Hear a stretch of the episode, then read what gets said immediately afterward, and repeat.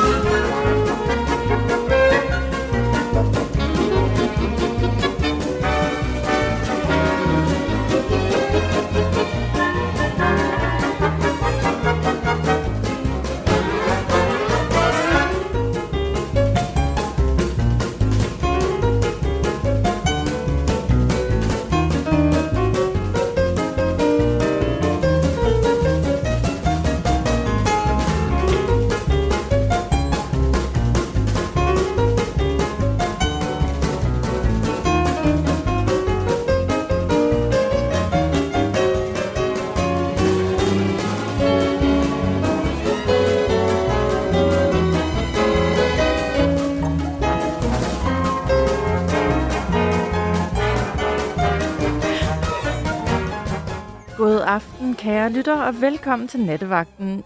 Øhm, ja, hvad var det, vi lyttede til? Det er der mange, øh, der allerede har skrevet til mig. Og nogen, der spørger, hvem er det, eller hvad var det, vi lyttede til? Jamen, det var titelmelodien, eller kendingsmelodien, til, øh, til den serie, der øh, er 53 år gammel, danske tv-serie Huset på Christianshavn. Vi skal tale om Huset på Christianshavn, i nat. Jeg ved ikke, om vi kan få hele to timer til at gå med huset på Christianshavn. Vi kan prøve. Og øhm, hvis ikke det går an, så, øh, så har jeg en, øh, en, en plan B, og det er, at jeg vil også gerne tale om Matador. Øh, det vender jeg tilbage til. Jeg havde et program for ikke så længe siden, hvor jeg øh, talte med jer om Olsenbanden, og det synes jeg var utrolig hyggeligt. Jeg elsker de gamle film og de gamle tv-serier. Og øhm, jeg synes, det var tid til, at vi skulle have endnu en, en nat i, i, øh, i de gamle film- og tv-seriers tegn. Men altså, jeg, jeg, jeg, jeg vil gerne have, at vi taler om, om øh, huset på Christianshavn i nat. Og det er, fordi jeg var ude og gå en tur i det frygtelige vejr øh, på Christianshavn, og så gik jeg forbi Rottehullet. Og Rottehullet, hvis man kender huset på Christianshavn, er jo der, hvor serien primært foregår. Rottehullet, det ligger Amagergade 7 i København på Christianshavn. Der er stadig et skilt, hvor der står Rottehullet, øh, som minder om, om den serie, der altså blev til i 1970. Og den varede, øh, eller den, den, øh, den, den kørte øh, en gang om ugen, har jeg lavet mig fortælle, øh, hver lørdag, lige indtil 1977, og 84 afsnit blev det til. Jeg har også læst mig frem til, at det var altså den, den første store danske tv-serie succes, der var i Danmark. Det var ikke den første tv-serie, men det var den, den første succes. Øh, der var på en god lørdag 3 millioner danskere, der så med. Så den kunne noget, den her tv-serie. Jeg skal være den første til at indrømme, at jeg, øh, som sagt, jeg er kæmpe Matador-fan, jeg er kæmpe Olsenbanden-fan. Jeg har aldrig rigtig været fan af Huset på Christianshavn. Jeg vil gerne vide lidt mere om Huset på Christianshavn, og vide, hvorfor det var, så stor en succes. Og så håber jeg jo, at jer, der lytter i nat, øh, eller mange af jer så serien, eller måske har set øh, genudsendelsen, som øh, den er blevet genudsendt en del gange. Den ligger stadig på dr.dk. Så hvis du derude har set Huset på Christianshavn, eller har en holdning til den, eller har en holdning til det, vi kommer til at tale om i nat omkring serien, så håber jeg, at du vil ringe til mig i nat. Nummeret herind er jo 72 30 44 44, og man kan også sende en sms til mig på 1424. Og nu skal det jo ikke være sådan, som jeg startede med at sige, at, at hvis man har absolut ingenting at sige til nattens emne, så, så er man jo velkommen alligevel til at ringe. Så taler vi bare om danske serier i det hele taget. For der er jo nok at tage fat på. Jeg har som sagt en drøm om, at vi måske lige kunne runde Matador, som, øh, som jeg tror, der er mange danskere, der har set i december måned. Men nu starter vi med huset på Christianshavn. Og fordi jeg gerne vil blive klogere på serien, øh, og fordi jeg gerne øh, vil fortælle, eller jeg ønsker, at I, der lytter, måske lærer noget nyt om serien, som I ikke vidste i forvejen, så har jeg inviteret en gæst i studiet i nat. Øh, og det er øh, med det ønske, at vi lige kan, kan sparke emnet rigtig godt i gang. Det er ikke sådan, at min gæst og jeg skal tale sammen, bare os, de næste to timer.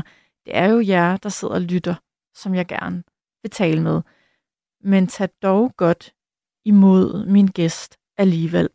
Og inden jeg introducerer ham, så skal jeg huske at sige, at jeg laver radio i nat med Gabriel Blackman, som jo ofte sidder herinde. Gabriel var her også i går.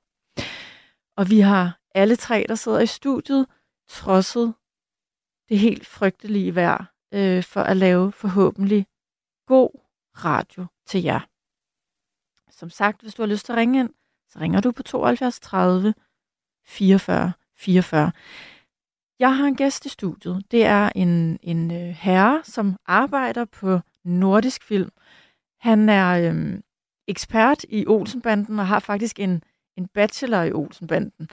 Men det er jo ikke Olsenbanden, vi skal tale om i nat. Det er også øh, en, øh, en mand, som ved rigtig, rigtig meget om huset på Christianshavn. Så derfor så er du med os i nat, Frederik. Pænt goddag. Pænt goddag, og velkommen. Tak. Jeg ringede til dig øhm, og, spurgte, og, og spurgte om du ville være med i nat, og så, så, som jeg sagde til dig, jeg har aldrig rigtig forstået, hvorfor øh, huset på Christianshavn blev så populær. Nej.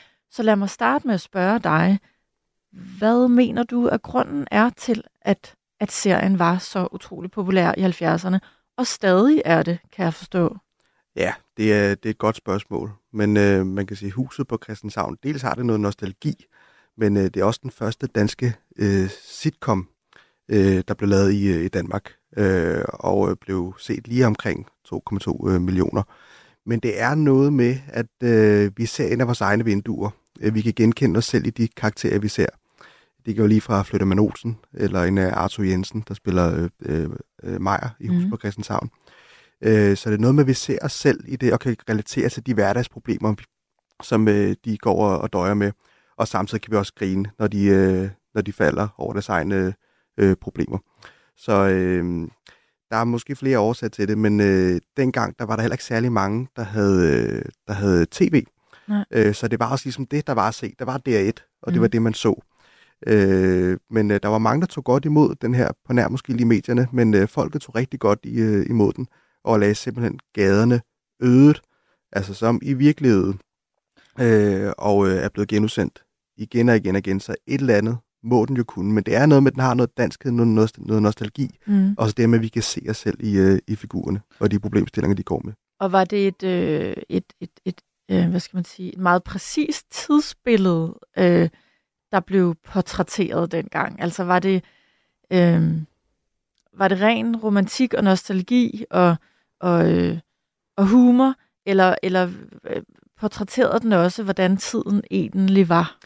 Ja, både og, fordi at øh, serien fik faktisk en del kritik for at være alt for romantisk i forhold til, hvad det egentlig var. Mm. Fordi i virkeligheden så var de øh, lejligheder, de boede i, øh, som i virkeligheden ude på Amagergade, det var det rene slum, der var derude. Mm. Men i serien, der forestår, øh, eller fremstår øh, lejlighederne som jo ret hyggelige og, og danske, og det passer ikke helt over, det stemte ikke helt overens med virkeligheden. Så den fik altså noget kritik. Men øh, Og Det- du, du siger, at, at seerne elskede den. Ja. Det kan vi jo regne ud, ud fra de høje seertal. Ja. Men så siger du, pressen var, øh, var efter dem, eller pressen var ikke så glad for serien. Hvad, hvad? nej, de var ikke så glade for den, øh, fordi de synes den ikke er et virkeligt billede af, af virkeligheden. Øh, men øh, det tænkte så det folkene bag huset på Christianshavn, det skal der være en lille kommentar til. Så i et af afsnittene, der sidder øh, Flemming Olsen, der spiller til Paul Rickard, og fru Olsen, der spiller til Alle Virkner, de sidder og ser tv. Mm.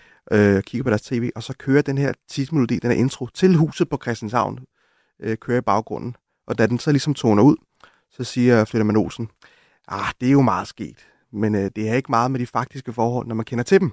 Og det var sådan en lille kommentar til, til den kritik, der var af serien.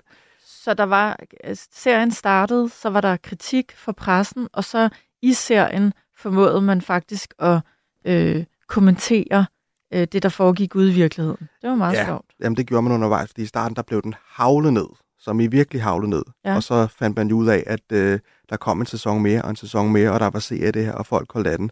Men den fik stadig kritik, og så synes manuskriptforfatteren, der skal være en lille kommentar i et af afsnittene til den kritik, der var. Okay. Det er jo også særligt, synes jeg, når, man så, når jeg så i dag sidder og læser på huset på Christianshavn, så kan jeg jo godt læse, at det er nogle af de, af de rigtig dygtige kræfter, der, øh, der stod bag. Altså, at, at det primært var Erik Balling, der instruerede, og der var forskellige manuskriptforfattere, blandt andet Lise Nørgaard, Leif Panduro, Benny Andersen Ja. og en masse andre. Så det har jo været de, de, de dygtige, kreative kræfter i 70'erne, der kastede sig over huset på Christianshavn.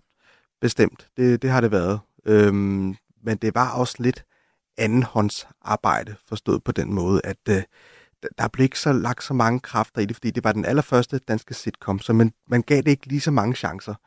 Øh, så der var mange forskellige manuskriptforfattere, forskellige instruktører. I første sæson er det Ebbe Langberg, der er instruktør på den, og øh, det viser ret hurtigt, at der var udfordringer med ham. Det viser nogle gamle dagsrapporter, som vi har liggende ude på Nordisk Film. Ja. Øh, en dagsrapport, det var sådan nogle, man lavede efter hver optagelse, for at ligesom gøre en status over, hvordan er det gået i dag. Og der står der til flere af de der dagsrapporter der, at øh, Ebbe Langberg, han, var, han kom uforberedt op. Øh, han øh, mødte sent ind. Øh, han nåede ikke et fly, fordi han arbejdede på det Aalborg Teater på det tidspunkt, så han pendlede mellem Aalborg og, og Nordsyn på det tidspunkt.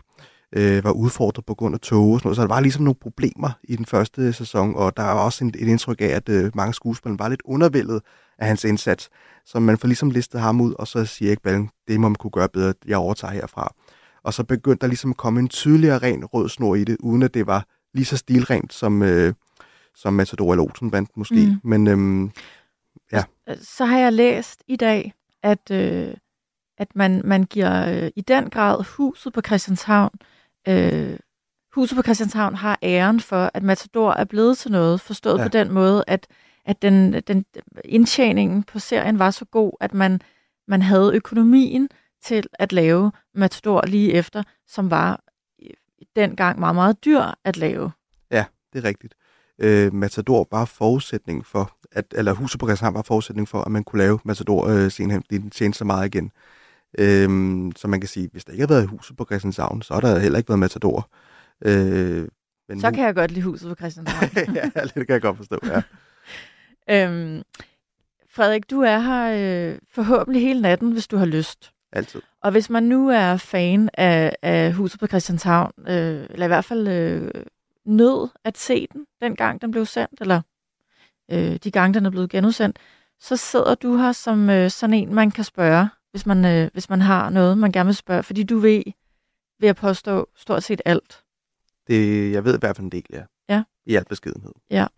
Så øh, tag det som en, øh, en, en ekstra lille gave, at vi har en i studiet, der, der kan svare på jeres spørgsmål, som, øh, ja, som sagt, vi havde det her fine program for nogle, øh, for nogle måneder siden, hvor I havde en masse spørgsmål til Olsenbanden.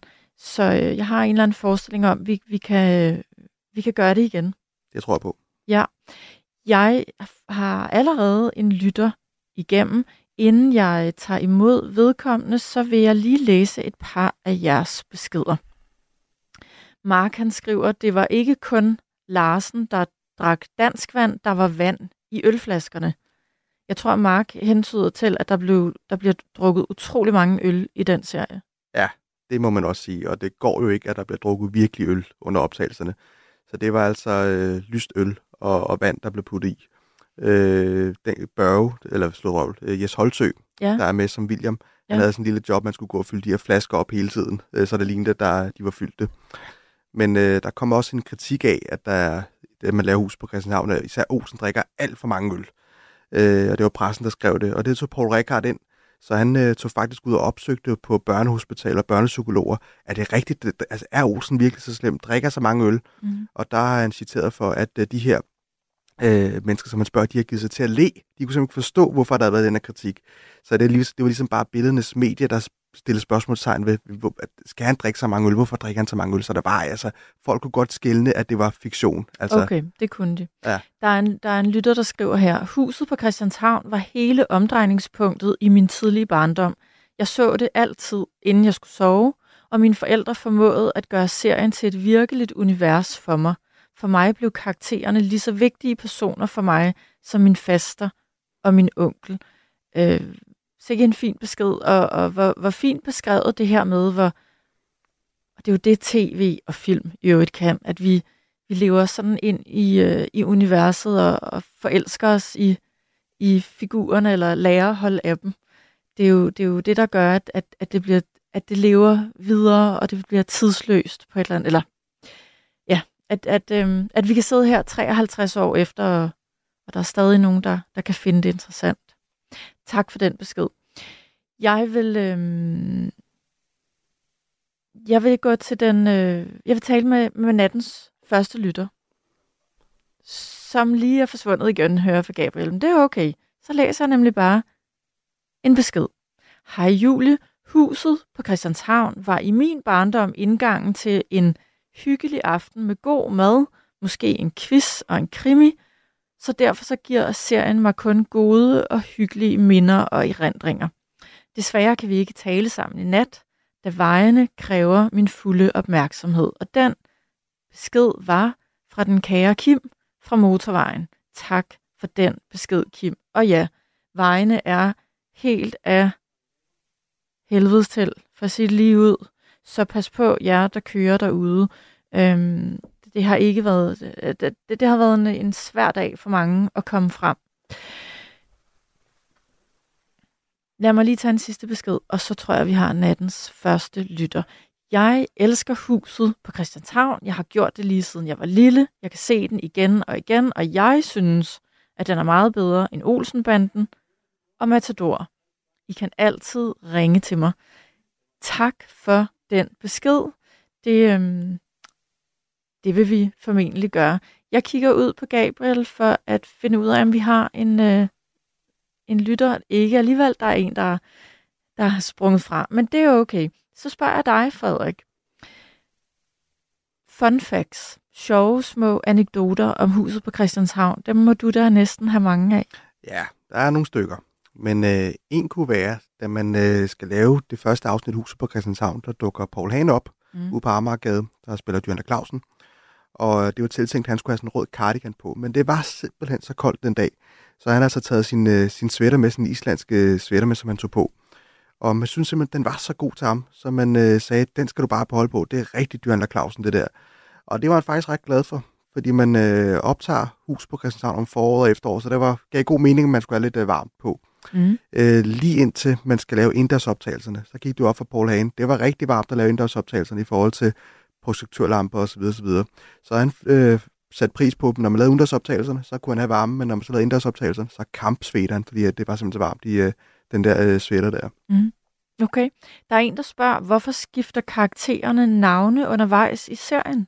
Ja, det er et rigtig godt spørgsmål. I øh, første sæson, der hedder Frosen jo faktisk Sonja, øh, blandt andet. Og det er jo fordi, dengang, der var der ikke samme kvali- kvalitetskontrol på, hvad man lavede, når man lavede tv-serie. Man skulle tænke på, at det var den allerførste øh, danske sitcom-tv-serie, så der var ikke helt den samme øh, kontrol på, hvad, hvad de hed. Så det var sådan lidt, øh, det, var, det var taget lidt let, og så fandt man ud af undervejs, så nu bliver vi nødt til at gøre det lidt mere øh, rent. Mm. Øh, Lise Nørgaard har sagt, hun synes, det sejlede i huset på Christianshavn, så da hun skulle lave Matador, der var hun meget opmærksom på, at, øh, øh, beskrivelserne i forhold til karaktererne, i forhold til, hvor gamle er de, hvor kommer de fra, hvad hedder de, osv., osv., osv. For hun synes simpelthen, det sejlede huset på Christianshavn. Så det, var simpelthen, det er simpelthen bare for et udtryk for, at man er så tidlig i den her øh, proces, der hedder med, at man skal lave den allerførste danske sitcom-tv-serie. Så okay. der var ikke den samme kvalitet i, Okay. i det. Okay. Så skriver Jytte, vores tidligere statsminister Anker Jørgensen er født.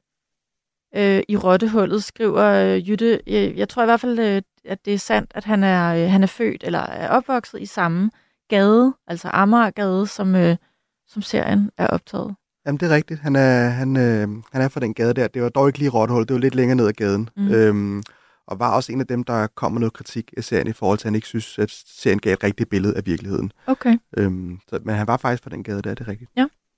Nu har jeg nattens første indringer. Og det er dig, Mikkel. Er du der? Yes, det er jeg. Kan du høre mig? Det kan jeg. Tak, fordi du ringer. Selvfølgelig. Har du set huset på Christianshavn? Det håber jeg næsten, du har, Mikkel. Ja, i den grad. Ja. Var det, da du var barn, du så den, eller er det som det er, voksen, du jamen, det er har... stadigvæk. Det er stadigvæk. Det er stadigvæk. Ja. Og hvad er, det, du, øh, hvad er det, du godt kan lide ved huset på Christianshavn? Jamen, det er fandme et godt spørgsmål. Jeg synes bare, jeg synes bare det fungerer. Ja. Og det, og det er ikke noget, man skal egentlig... Altså, et eller andet sted, så kan du jo bare lade det køre i baggrunden, fordi du ved, hvad der sker, og, det, og der er ikke en stor overraskelse i det. Jeg tror, det er noget med det at gøre. Og er det sjovt? Synes du, det er sjovt, Mikkel? Jeg, jeg så et afsnit i dag, og, og jeg skulle sådan lige vende mig til humoren for den gang. Men, Men... Og jeg kan godt lide det. Jeg synes, det er... På den måde synes jeg, det er meget rart, som man står. Fordi man står, hvis du nærmest bare så af fem minutter, og så skal du jo lige til at lige finde ud af, hvad der er op og ned i det. Det behøver du ikke med huskræftensavn. nej. Og er det så alle, øh, øh, øh, stort set alle 84 afsnit, du bare... Øh, Ej, ej, der er, altså- der er nogen, der har ringere end andre. ja. Sådan Og hvilke-. Hvilke af karaktererne kan du lide? Jamen, det er vel stort set dem alle sammen. Jeg tror sgu ikke, der er nogen, jeg ikke sådan Nej. bryder mig om Nej. øh, på den måde. Er Og så de, synes jeg, det er meget sødt. Jeg har en kammerat, der øh, han minder på alle måder om mig, og det er lidt af det, jeg også gør, fordi så går, går man jo rundt og driller folk med det og sådan ting, tror jeg. ja, okay, så der er noget genkendelighed også for dig. Fuldstændig. Er det, øh, og nu spørger jeg, fordi jeg jo ikke ved så meget om serien. Jeg har bestemt mm. ikke set alle 84 afsnit. Er alle karaktererne, øhm, øh, er, er, de, er de tiltalende alle sammen? Altså det er sådan søde, rare karakterer, eller øh, personer, eller er der nogle af dem, der stikker lidt ud? Ja, du kan jo ikke, altså jeg vil jo umiddelbart ikke lige sige, at Olsen han er specielt sød og rar på det mindste. Okay, hvorfor? Han laver jo stort set ikke andet. Hvis, han, hvis tingene ikke går efter hans mund, så er det jo alle andre mennesker, der er idioter. Ja, okay, men den type mennesker kender vi jo godt Ja, fra det virkelige liv.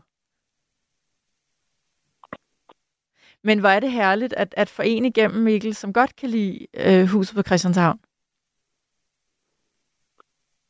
Har vi mistet Det det Mikkel? også. Og du er der, du er der. Ja, ja, ja, ja. ja. Mikkel, jeg bliver altid lidt bange, når der bliver stille, fordi jeg ved ikke, om, om du ved, jeg ved ikke, hvor meget du lytter til nattevagt, men nogle gange så men forsvinder jeg ved jo. godt, der, er det, der var det, der bør Ja, jeg var bange for, at jeg lige havde Og- mistet dig.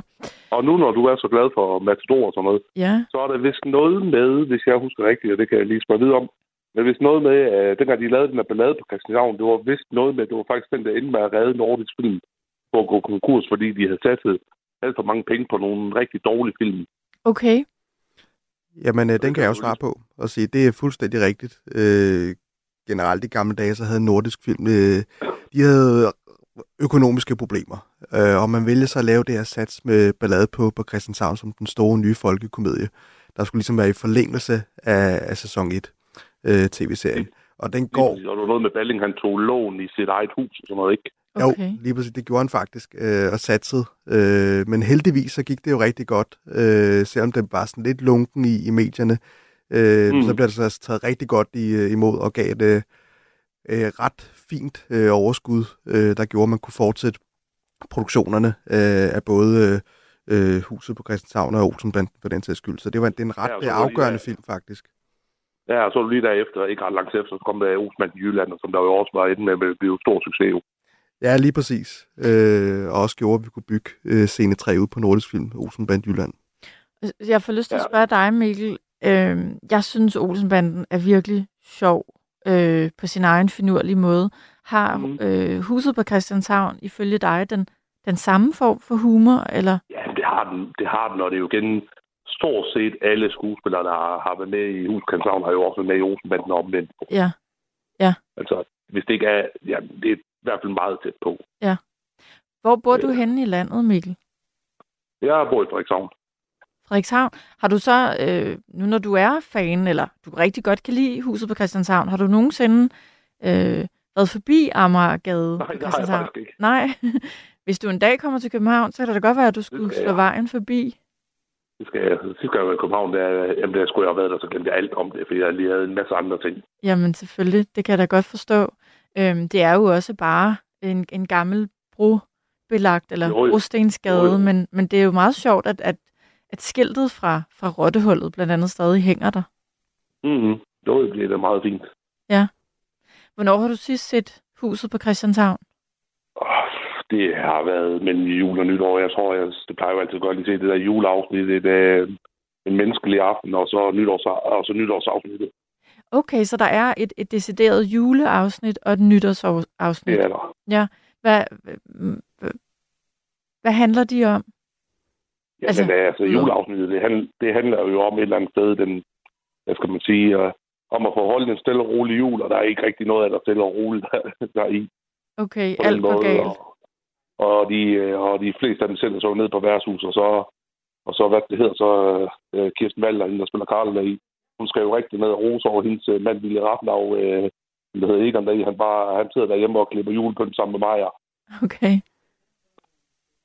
Og der er noget, øh, kan jeg jo så regne ud, noget, noget nostalgi for dig i at sidde og se den, Det måske jul efter jul. det er der. Så du serien, da du var barn? Det gjorde jeg dengang, jeg blev stopbrødret med den far. Okay. Så du sad sammen med din far og så den? Det gjorde jeg. Det gjorde jeg nærmest lige indtil han døde her for et år siden. Nej, hvor hyggeligt. det var det så tit, øh, hvis jeg lige, når jeg boede der, de boede, øh, så, øh, så jeg boede jeg vel et kilometer væk derfra, så hver lørdag, inden jeg skulle i byen, så til DRK jo altid huske, at der en periode der, Ja, fik jeg altid lyttet til ham, og jeg mener, det var to afsnit øh, hver lørdag, fik jeg lyttet til ham, så men jeg skulle videre. okay. Så det var Så det er din far, du kan takke for din, øh, 100. hvad skal man sige, din kærlighed til, til huset på Christianshavn?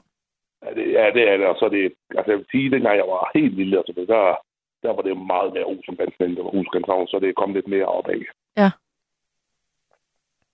Livet så også så utrolig simpelt, eller tilværelsen så så simpel ud dengang, ikke? Både i Olsenbanden Ja, det og i huset på, Christianshavn. det har været på det. Det tror jeg ikke på, det har været på den måde, som det er der. Jeg kan jeg godt forstå, at der har været noget kritik, kritik af det. Ja. Og jeg kan også godt se kritikken af, at de, at de stort set ikke laver andet til at bajer i. Så altså, det kan jeg sagtens se, noget, og det vil jo heller ikke ske i dag på en serie. Der, det vil jo aldrig ske i dag på den måde.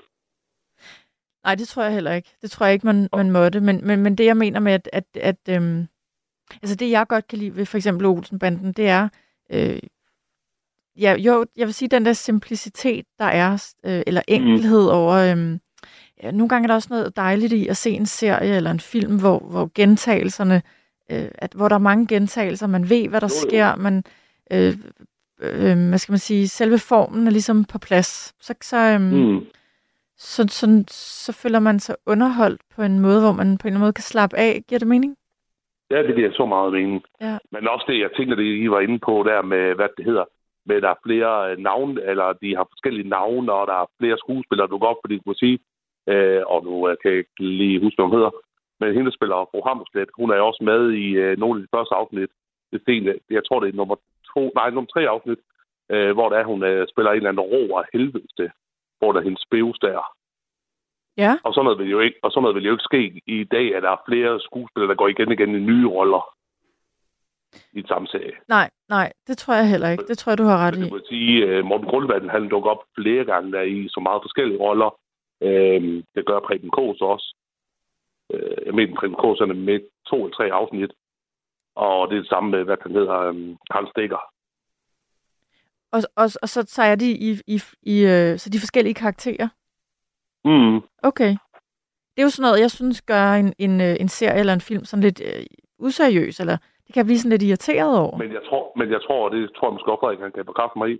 Jeg tror, det er fordi, man ikke har tænkt over dengang, at det vil blive, det vil blive vist øh, 50 år efter. Ja, lidt for at vende tilbage. Der var ikke samme kvalitetskontrol i det.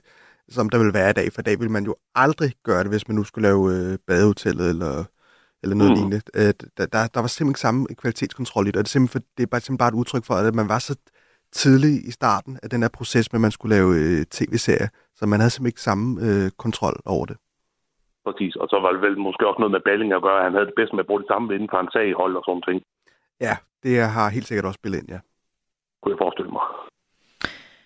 Øh, nu, øh, det her det er for egen regning. Jeg sidder ikke og, og, og gør øh, reklame, jeg, eller det gør jeg kun fordi jeg selv synes, det har været sjovt at opleve. Nu fortæller jeg det til dig, Mikkel, fordi det lyder som om, du både er vild med huset på Christianshavn, Olsenbanden og måske Matador, det ved jeg ikke, det har vi ikke været inde på endnu. Det er også okay, men det, ikke, det har ikke det samme.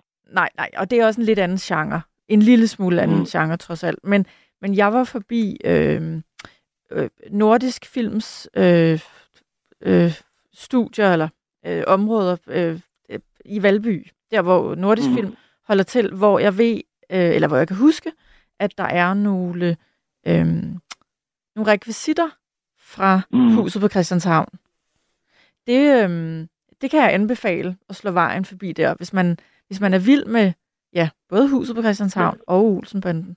Men jeg har set nogle billeder fra noget af det, og det, det er rigtig fint, men det virker, og jeg ved godt, at der har også været 14 Olsenbanden-film sådan noget, men jeg tror måske, man har været mere bevidst omkring at gemme nogle ting derfra, fordi hvis man kigger, jeg husker et savn, det der er tilbage og sådan noget. Jeg ved øh, gennem nogle Facebook-grupper, der er ret mange samlere, der har haft fat i ret mange af de ting, med Nordfilm nok lægge ind med den dag i dag. Ja. Ja så du er medlem, eller øh, har i hvert fald været inde og kigge på Facebook-grupper for, for Huset på Christianshavn fans? Mm. Jamen, så er du jo også en vaskeægte fan. En superfan. Mm. Jeg vil, tør jeg måske kalde dig. Det er jeg nok. det er du nok.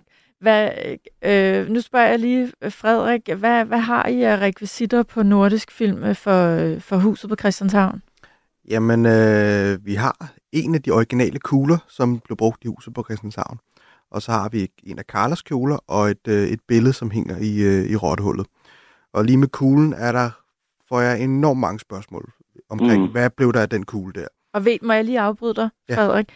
Så spørger jeg dig, Mikkel, kugle. Jeg, jeg ved simpelthen ikke, hvad I snakker om. Mikkel, ved du, hvad det er, Frederik han taler om? Ja, det tror jeg. Det håber jeg alle, der til huske, sådan næsten ved, det er. Okay, må jeg høre?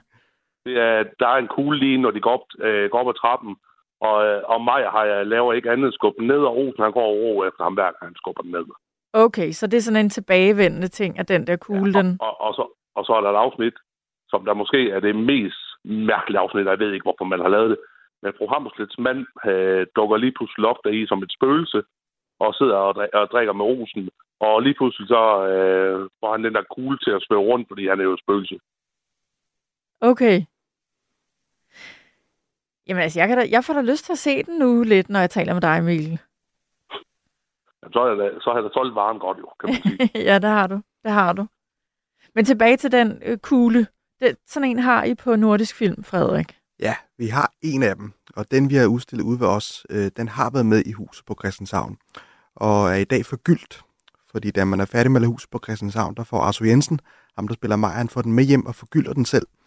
Og han så stående i sit hjem øh, i mange år, indtil han så dør, hvor den så bliver overdraget til John Lindskog, der var øh, se hør journalist, som var pressefotograf på huset på Christianshavn, og gode venner med Arthur Jensen.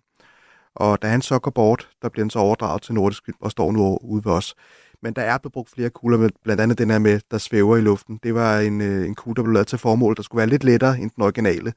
Øh, og så puttede man også lige noget fiskesnor i, så man kunne se, den, den kunne svæve. Øh, så der er blevet brugt flere kugler. Men en af dem øh, står ude ved os, og den er altså stået hjemme i Arthur Jensens hjem. Okay.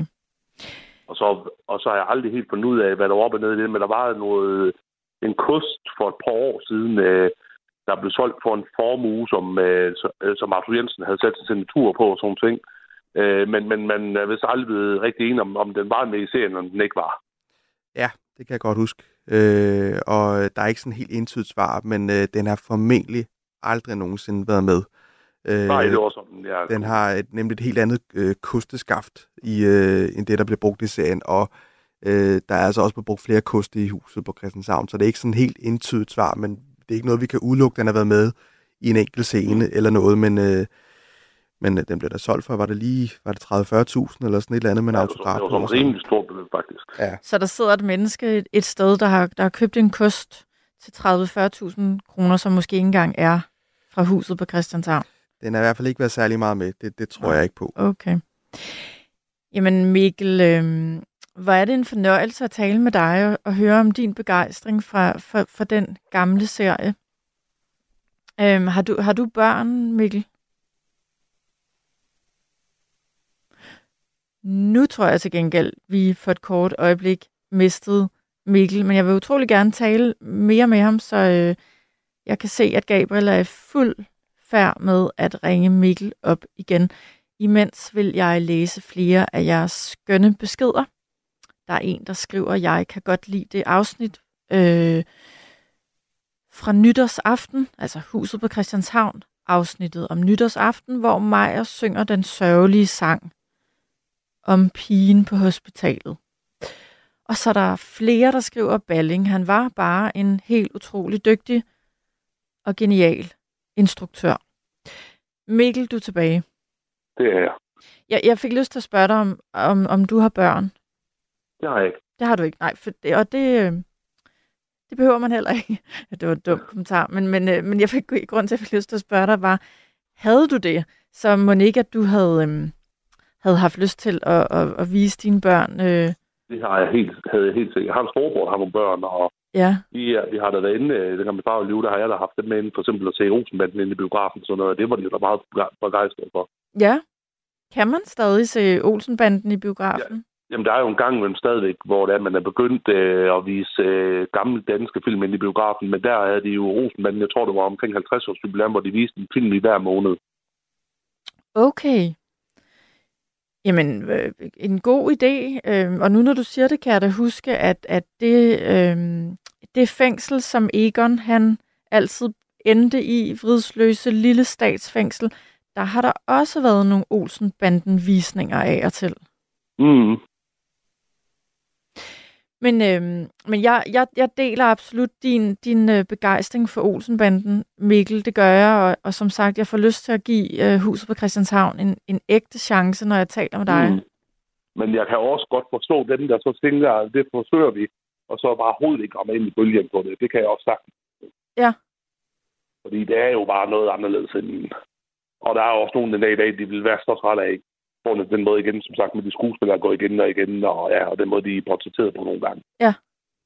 Men man lærer at elske dem, lyder det som om. Jo, jo, altså, det er jo som det er jo. Ja, Og igen, så er det jo igen ligesom mange ting på den tid. Det er jo et tidsbillede. jo. ja, ja, ja. Det var øh, en stor fornøjelse at tale med dig og høre øh, alt det, du ved. Det er lige måde. Så det skal du have tak for, Mikkel. Jeg er glad for, at du ringede. Selvfølgelig. Så vi lytte til aften. Jamen, det skal du gøre. Tak skal du have. Og have det rigtig Så godt. God. Tak for det. Hej. Hej.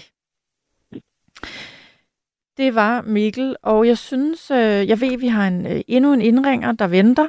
Øh, det skal ikke afholde andre fra at ringe på 72 30 44 44. Ring endelig, og som sagt, har man nogle spørgsmål, så er i nat et oplagt tidspunkt at stille en, der ved øh, meget om huset på Christianshavn. Et spørgsmål eller to. Vi har en indringer klar, men inden vi taler med vedkommende, så synes jeg, øh, jeg, øh, jeg har altid godt kunne lide Paul Reichardt, og han er jo med i Huset på Christianshavn. Han spiller Flyttemann Olsen. Flyttemand Olsen. Skal vi ikke lige lytte til et stykke musik, hvor øh, Paul Reichardt han synger, og så, øh, så glæder jeg mig til at tale med næste indringer. Er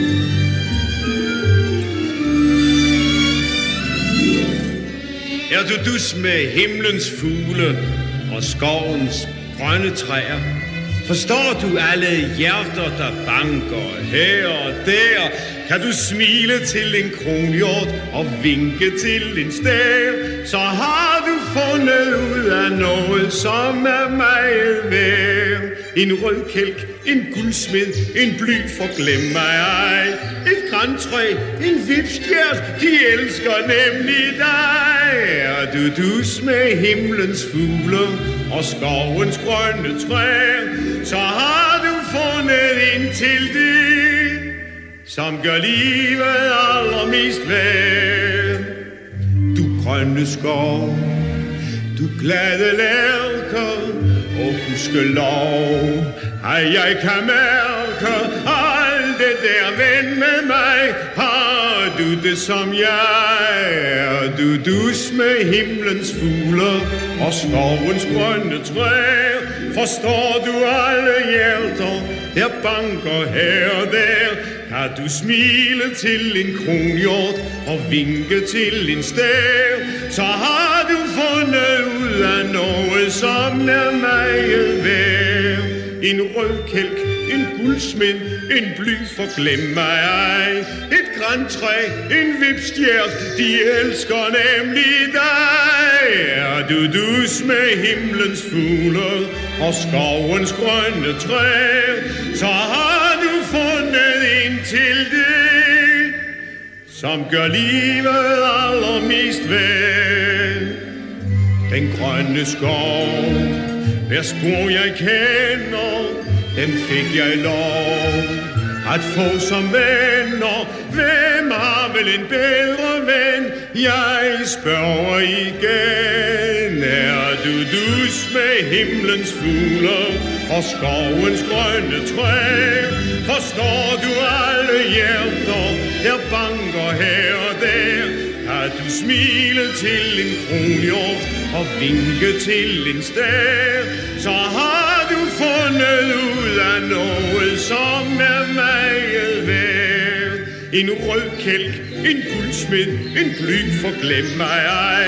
Et græntræ, en vipshjert, de elsker nemlig dig. Er du dus med himlens fugler og skovens grønne træ, så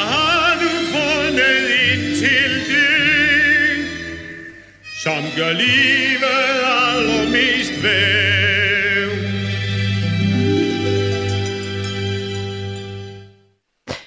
Ja, det var nemlig Paul Reichardt med Er du dus med himlens fugle. Der er en, en lytter, der skriver, der er noget helt særligt ved film, når både børn og voksne synes, at det er godt. Det er en genistreg, når det lykkes. Det, øh, det er jeg enig i. Nu skal jeg sige velkommen til dig, Mathilde. Hej. Hej, og velkommen til Nattevagten. Tak for det. Du har ringet forhåbentlig, fordi du godt kan lide huset på Christianshavn, eller? Ja, det var mig, der sendte en sms om, hvor meget du har fyldt i hele min barndom. Ja, lad mig høre. Øh, jamen, hver gang jeg skulle sove, så så jeg huset på Christianshavn. Det var ikke noget med Disney-film eller godnatlæsning eller godnatsang. Det var huset på Christianshavn, der blev sat på. Øh, jeg blev hjemmepasset de første fire år af mit liv. Øh, når jeg sådan skulle lege med mine forældre, så skulle jeg altid lege i huset på Christianshavn. Og jeg kunne ikke tale rigtigt dengang, så det var, jeg kunne ikke sige Flyttemand Olsen. Så min far han skulle altid være Fag Olsen, og jeg skulle være mig. Okay. Ej, men så har du nogle helt særlige barndomsminder. Ja, det har jeg den krav. Mine forældre de gjorde meget ud af ligesom at gøre det til et virkeligt univers for mig. Der ligger en fabrik sådan 15 km fra, hvor vi bor. De havde sådan nogle gule lastbiler, der til forveksling lignede Olsens flyttebil. Ja. Så der kørte vi jo tit ud, og de fik ligesom bildt mig ind. Jamen, det, han arbejdede derinde, og altså, det var virkelig mennesker. Ej, hvor har dine forældre været særlige? Altså, det er jo ikke alle forældre, der, der gør sådan nogle ting der. Nej, og så, så det var lidt specielt at ligesom vokse op og tro mennesker ind i et fjernsyn, de virkelig fandtes virkeligheden var en del af mit liv, men øh, det formåede de at skabe hos mig. Hvordan har du det med serien i dag? Er det, øh, kan du stadig se den? Er det, eller er det, er det noget, der hører din barndom til?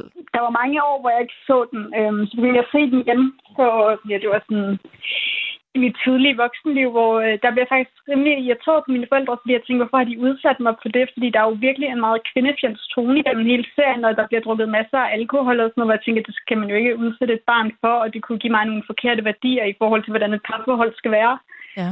Øhm, der tog jeg opgaven mine forældre, ligesom og tog diskussionen, hvor vi så fik en lang snak om det, og den her snak om, hvordan der er jo hende her Emma over i Rottehullet, der faktisk er den her stærke kvinde, der siger fra og slår i bordet. Ja. Er hun den eneste øh, kvindelige karakter, der, der ligesom slår i bordet over for mændene, eller? Mm, I hvert fald hele tiden. Der er nogle af kvinderne, der lige får sat sig i respekt i enkelte afsnit, men generelt så finder de sig i alt for meget og bliver sådan konsekvent kaldt kælling løbende gennem hele serien. Okay. Men nu tænker jeg, øhm, det var jo almindeligt, og, og altså i 70'erne har det vel på ingen måde virket kvindefjendsk. Altså det er jo kun i dag, vi måske tænker det, eller hvad? Jo, men jeg er på 97, så øh, det, det ved jeg ikke så meget om, hvordan tingene var i 70'erne. Nej, nej, jeg, nej det, det ved jeg. Jeg var ikke, ikke så gammel i 70'erne, så jeg ved det heller ikke. Men, men, øhm, men jeg forestiller mig, det var ikke noget, man, man, øh, man som, øh, der foregik og blev sagt nogle ting i, i den CV-serie, som, som naturligvis ikke vil blive sagt og ske i dag, men dengang var det jo helt normalt, tror jeg. Øhm... Men det er jo sådan noget i dag, man vil tænke over, tror jeg, inden man viser sine børn, hvad kan det her egentlig bringe ind i dem? Hvad er det for et livssyn, de får ved at se, når de talt til på den her måde? Ja. Altså, det var ikke noget, jeg ville vise mine egne børn, hvis jeg havde børn, uden ligesom at tage en snak med dem indenom tidens kontekst og Nej. ligesom sætte tingene lidt i perspektiv over for dem. Der er en, der spørger, om, om det er dig, Mathilde, der er folkeskolelærer uddannet. Ja, det er det. Ja, Jamen, så kan jeg jo regne ud, at du har ringet før. Øhm, og så, så, er du, så er du jo helt up to date med, hvad man kan tillade sig at lære børn, og ikke lære dem.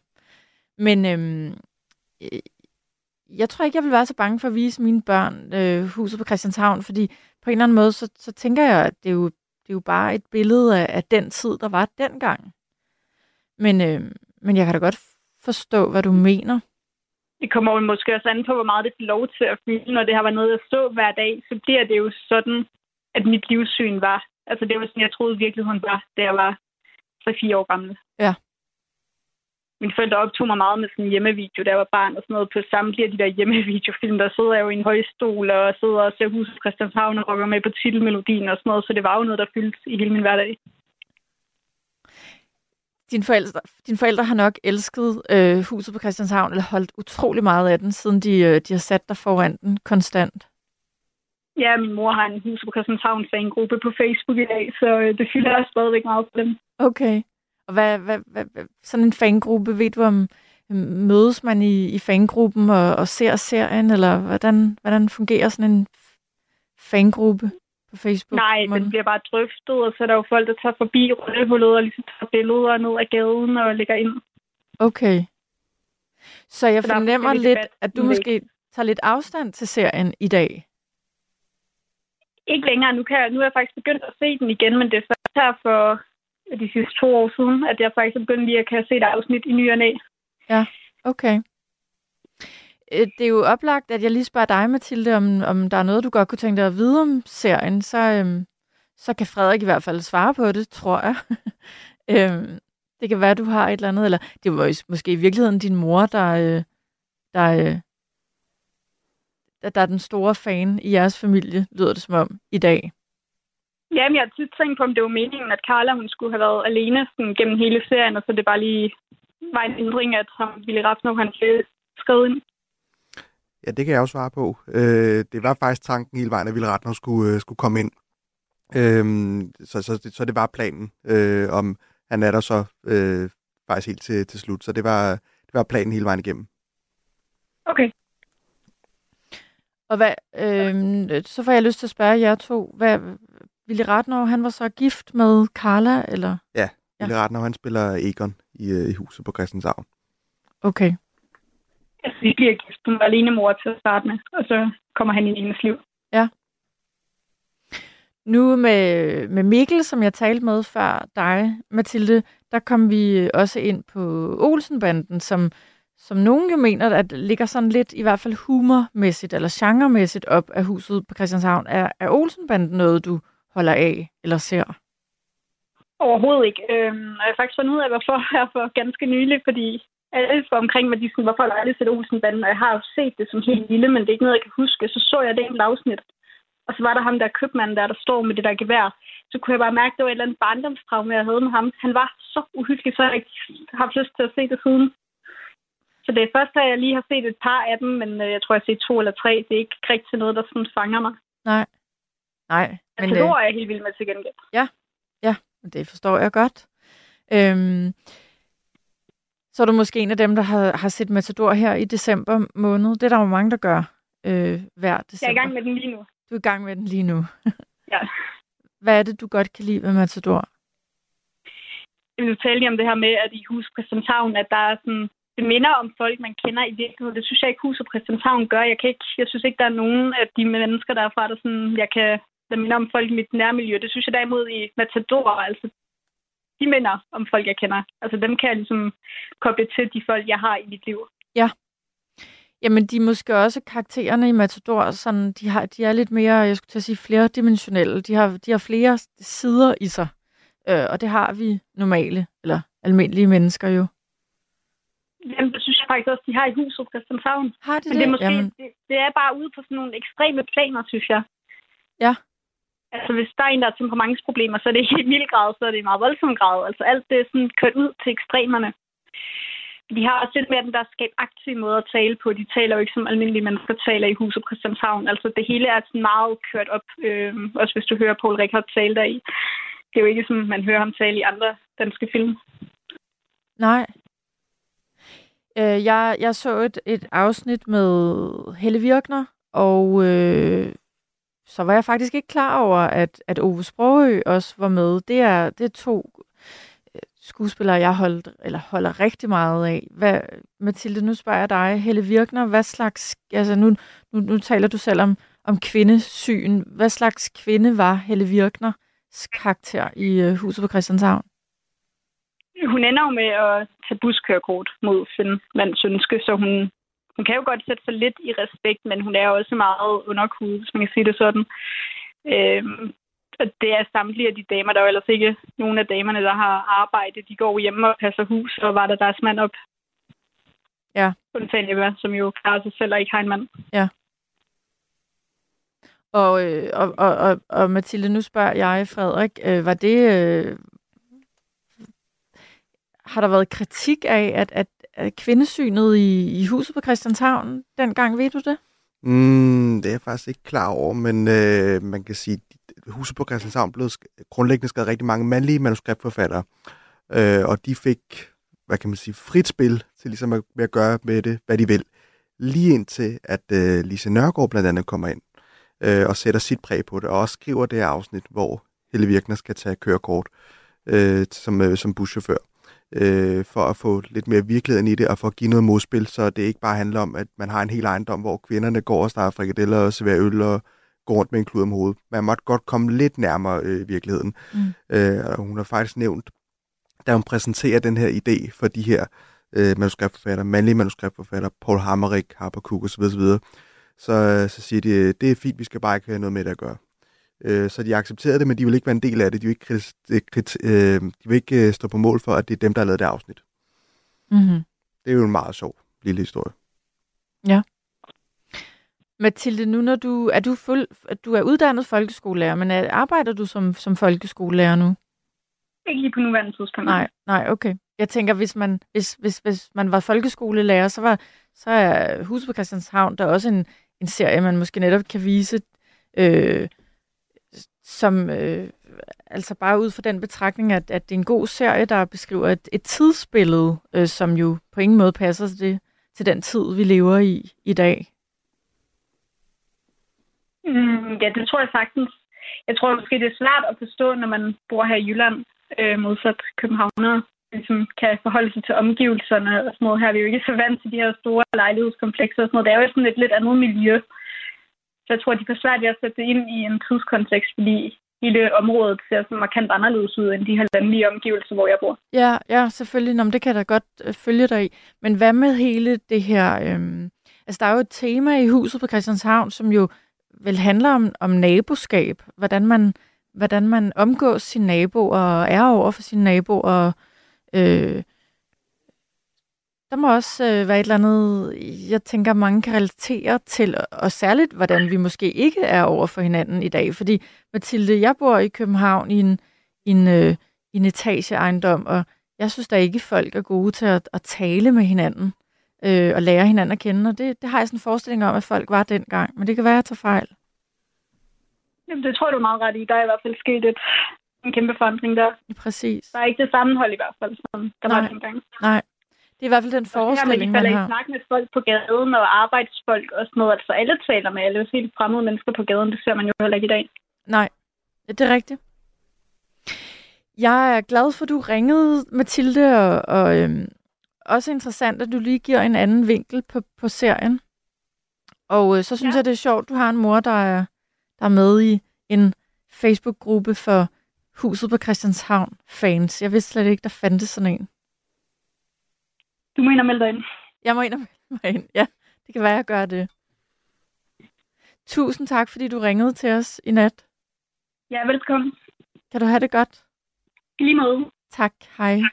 Hej. Der er kommet en, et spørgsmål fra en lytter til dig, Frederik. Jeg skal lige finde det igen. Det er her. Der er en, der spørger, er der, en, er der egentlig en særlig grund til, at den unge, eller det barn, som Carla har, aldrig nogensinde bliver større i nogen af afsnittene? Han bliver ved med at være en baby. Ja, og blev indimellem også sådan gemt lidt af vejen og bare sådan omtalt. Men det var simpelthen fordi Erik Balling, han var ikke særlig glad for at arbejde med børn. Okay. Han synes, at det var nogle øh, lange optagedage, og man vidste ikke, hvor man havde dem. Og det her barn, der er med i huset på Christianshavn, øh, det græd, og det græd, og det græd på rigtig mange af optagelserne. Så man får ligesom listet det der barn lidt ud, og så bliver det bare mere eller mindre øh, omtalt lidt sådan i, i baggrunden med, at øh, det bimmer, det bimmer, det bimmer, øh, som, øh, som barnet hedder i hus på Christianshavn. Øh, så det var simpelthen derfor, at i starten der fylder bimmer noget mere, og så får man så ligesom fadet det her barnes trillet, eller listet det her barn stille og roligt ud. Okay. Okay, okay. Der er en, der skriver, jeg har selv haft en visevært, som mindede om Flyttemand Olsen. I hvert fald var han lige så god til at skælde ud og drak mange øl. Og så er der en, der skriver, 68'erne var i fuld gang med kvinde, kvindefrigørelsen i fuld flor. Og det er en lytter fra Fyn, der skriver det. Apropos de der kvinder, øh, så fortalte du, Frederik, mig en meget sød lille øh, historie om, om Helle Virkner, øh, som, øh, som siger lidt om hende. Øh, ikke hendes karakter i serien, men om hvem hun også var i det, i, i det virkelige liv. Har du lyst til at Ja, det dele den med lytterne? Jamen, øh, da man er i gang med huset på Christianshavn, så kom øh, Arthur Jensen hen, og Arthur Jensen var, kunne godt lide at spille lidt på, man skulle have ondt af ham. Øh, så han øh, jokede sådan lidt med, at øh, han var meget alene, han havde ikke så mange, og så videre, så videre. Og så da vi så ved at nærme os juletid, så nævner han på en af optagelserne her, åh, han skulle bare være alene juleaften, og oh, han havde ikke så mange. Og det hører Helle Virkner så. Så hun tager fat i Arthur Jensen og siger, jamen øh, Arthur, du kan da bare holde jul sammen med os ikke tale om, det vil han overhovedet ikke. Så går der så nogle dage, så ringer Arthur Jensen til Helle Virkner, øh, Helle Virkner og siger, at, øh, at øh, jeg vil gerne komme til juleaften alligevel, men kun på grund af børnene. Det var altså ikke noget med, at han var alene eller noget, det var kun på grund af børnene. Mm. Og så kom han faktisk øh, resten af sin tid øh, til alle juleaftener hos øh, Helle Virkner. Og, øh, og da han så skulle derfra, der kunne han også lige finde på at komme med en lille replik med, åh, jeg er jo nødt til at tage bussen, jeg har jo ikke råd til at tage taxa osv. osv. Og så sagde Helle Virkner, vi kan da sagtens bestille en taxa osv. osv. Ikke tale om, jeg må nøjes med bussen. Øh, og så tog han øh, bussen hjem, uanset hvor mange gaver han, øh, han nu havde. Og hvor Men- ved vi fra, at han, han rent faktisk sagde det? Jamen, det står citeret i en af Helle Virkners øh, bøger. Okay. Øh, jeg kan ikke lige huske, hvad for en det er, men øh, der, der står det stort på hvidt. Ja, er, er der nogen, øh, nu kigger jeg på listen over øh, nogle af dem, der, der, øh, der, øh, der spillede øh, med i Hus på Christianshavn, og, og ja, Paul Reichardt, Helle Virkner, Arthur Jensen, Ove Sprogø, Kirsten Walter, Willy Ratnov, Paul Hagen, Bodil Utzon, Claus Ryskær sågar var også med. Øh, folkekære skuespillere. Det må man sige, og det er, øh, det er også et, et øh, man kan sige, når Husberg Christianshavn blev lavet, så er det lavet det et format, hvor man siger, at vi lader de store skuespillere på det her tidspunkt slå sig løs i det her øh, format. Øh, så det var lige fra, som du selv siger, Paul Rickard til, til Arthur Jensen, og det blev altså taget rigtig godt i, imod at se altså en stor skuespiller som Paul Rickard, der var især, særligt kendt for Morten Kork-filmene på det her tidspunkt, han fik lov til at slå sig løs. Mm. Så det var også et sats for, for DR Nordisk Film, men nu tager vi de største, der var på det her tidspunkt, og det endte heldigvis rigtig godt jo. Mm-hmm. Nu er øh, klokken knap et, og øh, herligt at modtage alle jeres sms'er. Jeg vil forsøge så godt jeg kan at læse mange flere den kommende time. Har du lyst til at ringe i nat, så er du så velkommen til at ringe på 72 30 44 44. Og nu skal vi tale med Brian. Hej Brian. Hej, kan I høre mig? Det var godt. Det kan vi. Og velkommen ja. til, til nattevagten. Ja. Jeg er, jeg er blind børstenbinder. Altså, vi blinder bør, binder børster og blindesarbejde og sådan noget, ikke? Og øh, når vi sidder sammen, så kan, snakker vi om rigtig mange ting hen over bordet. Øh, vi taler altid om, at blindesarbejde har været leverandør til øh, Christianshavn, huset Christianshavn. Øh, og at Maja, han rendte rundt med en kost, som var lavet af blindesarbejde. Og så taler vi om, at den, den kost, den kunne holde til evig tid. Og jeg har aldrig rigtig fundet ud af, om det er en intern joke, eller bare noget, man siger. Men nu har jeg da chancen for at spørge, og det vil jeg gøre. Ja. Ja, det der går i. Altså, jeg har ikke hørt den før, må jeg indrømme. Altså, så vidt jeg ved, så alle de koster, der er blevet brugt, det var, var nogen, man, øh, man hentede ud fra, fra nordisk film, øh, som man havde stående derude. Vi havde sådan et, øh, i gamle dage havde vi sådan et, øh, et tømmerværksted, hvor vi egentlig havde nogle, øh, nogle koste, øh, som vi kunne bruge. Øh, så, mm. Lige den historie har jeg faktisk ikke hørt før. Og jeg ved heller ikke, om det er sådan en, en joke, som gamle børstvenner, de sidder og fyrer af. Men, men det er noget med, at øh, man leverede altid til blind, blindsarbejde til øh, Nordisk Film. Og Maja, han skulle have en rigtig kost, som rigtig kunne Øh, øh, men, men man laver jo også sjov med, at det, det er en kost, der kunne holde til evig tid. Ja. Så jeg tror ikke, jeg er ikke helt sikker på andet, end at det også er en joke et eller andet sted.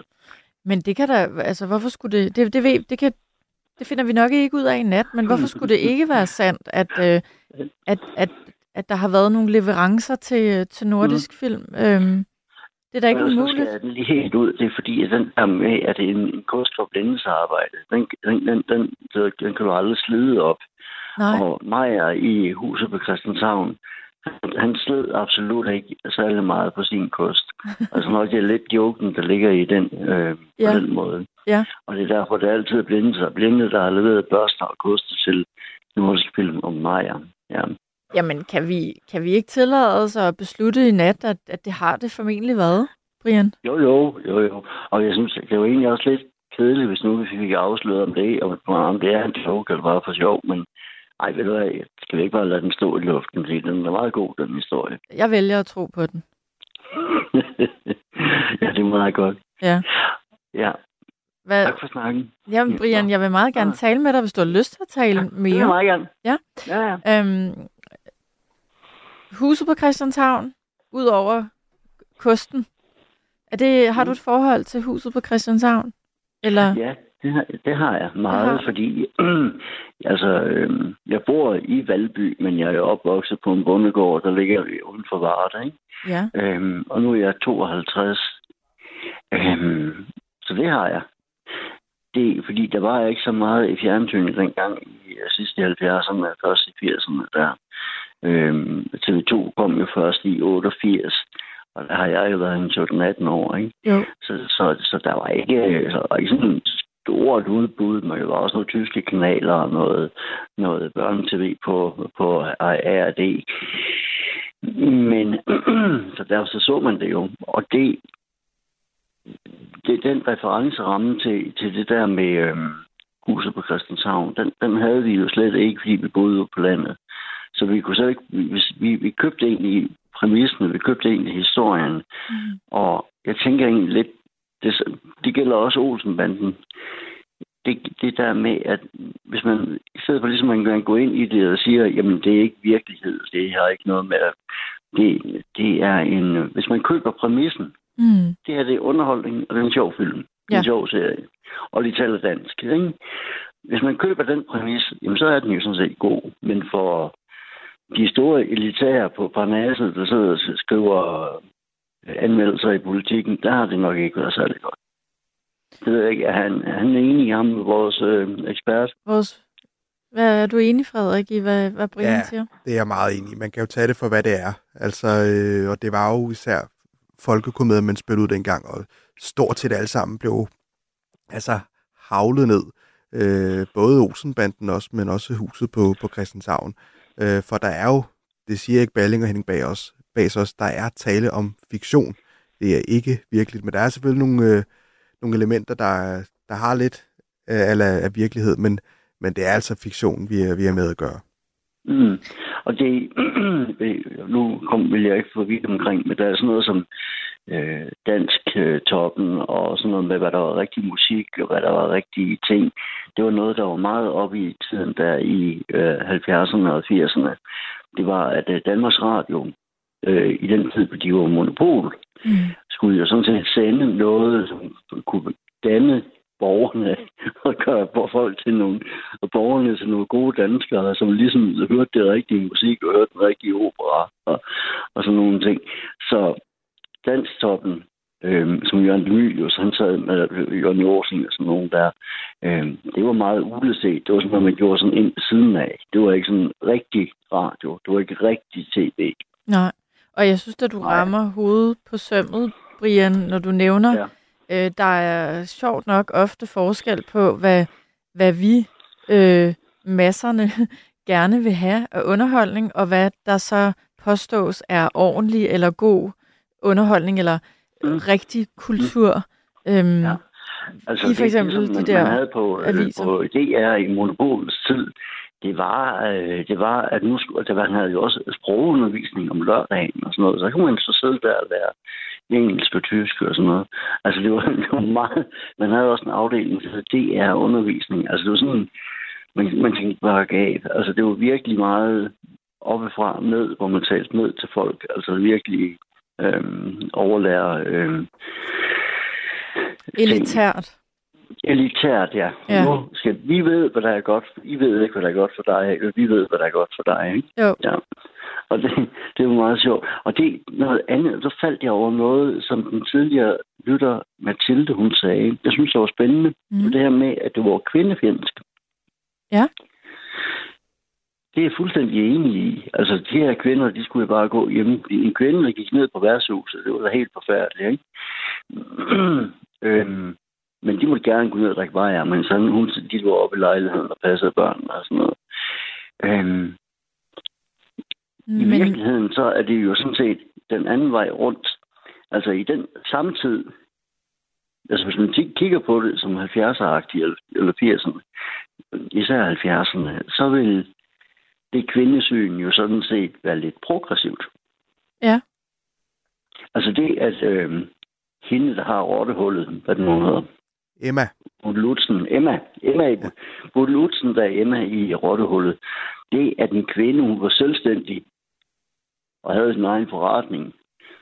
Det var jo sådan set lidt specielt. Øh, så det var sådan set, og den her modsatrettet, at, at, at kvinderne rent faktisk havde noget skulle jeg have sagt. De havde noget at sige. Det var dem, der i virkeligheden, og det fremgår også, selvom det var mandlige manuskriptforfattere, så var det jo sådan set kvinder, der bestemte i det skjulte. Og det blev jo egentlig sådan, sådan sagt nogenlunde rent ud.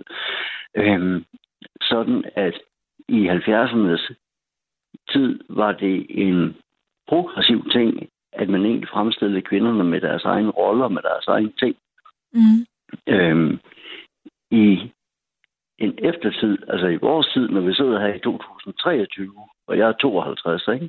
Ja. Øhm, når man så kigger tilbage på det, så er det rigtigt nok så bliver der jo sagt nogle ting, som man ikke kunne drømme om. Jeg, jeg kunne da heller ikke, altså jeg kunne da ikke drømme om at sige, du kan du ikke lave noget mad, mens jeg går med på værtshuset og drikker en bajer. Ikke? Altså, det var da helt frygteligt. Men det, det fortæller jo rigtig meget om den udvikling, der er sket. Fordi i 60'erne, 50'erne, 60'erne, der var en kvinde, hun vidste, at det var hendes opgave at passe børnene. Mm. I 70'erne, så var det til debat, var noget, vi kunne tale om. Jamen, øh, har, øh, jeg tænker også, du, du er opvokset i Varde. Nu bor ja. du i Valby. Mm. Det er måske et dumt spørgsmål, jeg stiller, men det er oplagt at spørge lige præcis dig. Har der også været en forskel geografisk i Danmark øh, på, det, på, på de ting, du nævner? Ja, helt klart, helt klart, helt klart. Ja. Øhm, Matador er jo en serie, der er udsprunget af en provinsby, øh, Holbæk og Korsbæk og alt det der. Øh, det er jo mere provincielt, og det kunne egentlig også godt have været Varde, faktisk. Det er sådan en meget provinciel ting. Øhm, I Matador, der er der en øh, ægtepar, det er krisehandler Larsen og hans kone Ingeborg der. Det, I princippet kunne de jo godt have været min bedstemor og bedstefar. Fordi min bedste var nogle kreatur, han handlede med, men ellers så, så passer det sgu meget godt, at det, at det var sådan, det var. Men selv i Matador var det jo også nogle kvinder, der havde bukserne på. Og de blev sådan set fremstillet mere progressivt, end de i virkeligheden var i den periode. I den periode, der havde kvinder simpelthen ikke noget, skulle have sagt. Der havde øh, det der med, at Ingeborg, øh, Griserhandel Larsens kone, hun ejede jorden. Hun Ja, ville jo Katrine. kun eje noget jord i kraft af sin mand. Ja, Katrine hed hun. Katrine, undskyld. Ja, Ja. ja. ja. Øh, Ingeborg, det var hende, der var... Det var Gita Nørby, der var Ja, den anden. rigtigt. Ja, sådan der. Tak skal du have. Er det, så, altså, så, så selv i Matador bliver kvinder jo fremstillet som lidt mere progressive, end virkeligheden tillod. Men til virkeligheden var slet ikke sådan øhm, overhovedet. Øhm, øh, min mormor, hun har fortalt mig, at, at der var nogen af hendes veninder, i den, altså her snakker vi i 70'erne, Mm. som nogle af hendes veninder, som sagde, at de behøvede det heller ikke at stemme. Hvad var det egentlig for noget pjat? Så helt fra 1915, hvor kvinder får stemmeret, og så helt op til 70'erne, de ældre kvinder, kunne der stadigvæk være nogen, der syntes, det var dem selv, der syntes, at det, var også lidt noget pjat, at de skulle stemme. Mm. Og det, så, så, som Matador viser jo sådan set kvinderollen som lidt mere progressiv, end virkeligheden tillod. Hvorimod huset på Christianshavn viser jo sådan set mere autentisk, hvordan, det mener jeg, det er det, det her det synspunkt, jeg har. Ja. Det er, at det viser mere autentisk, hvad kvinderollen Rent og faktisk var var. dengang. Nemlig, Men det tror jeg... der, er, der er et element, som man altid overser, når man taler om kvinderollen, manderollen på det tidspunkt.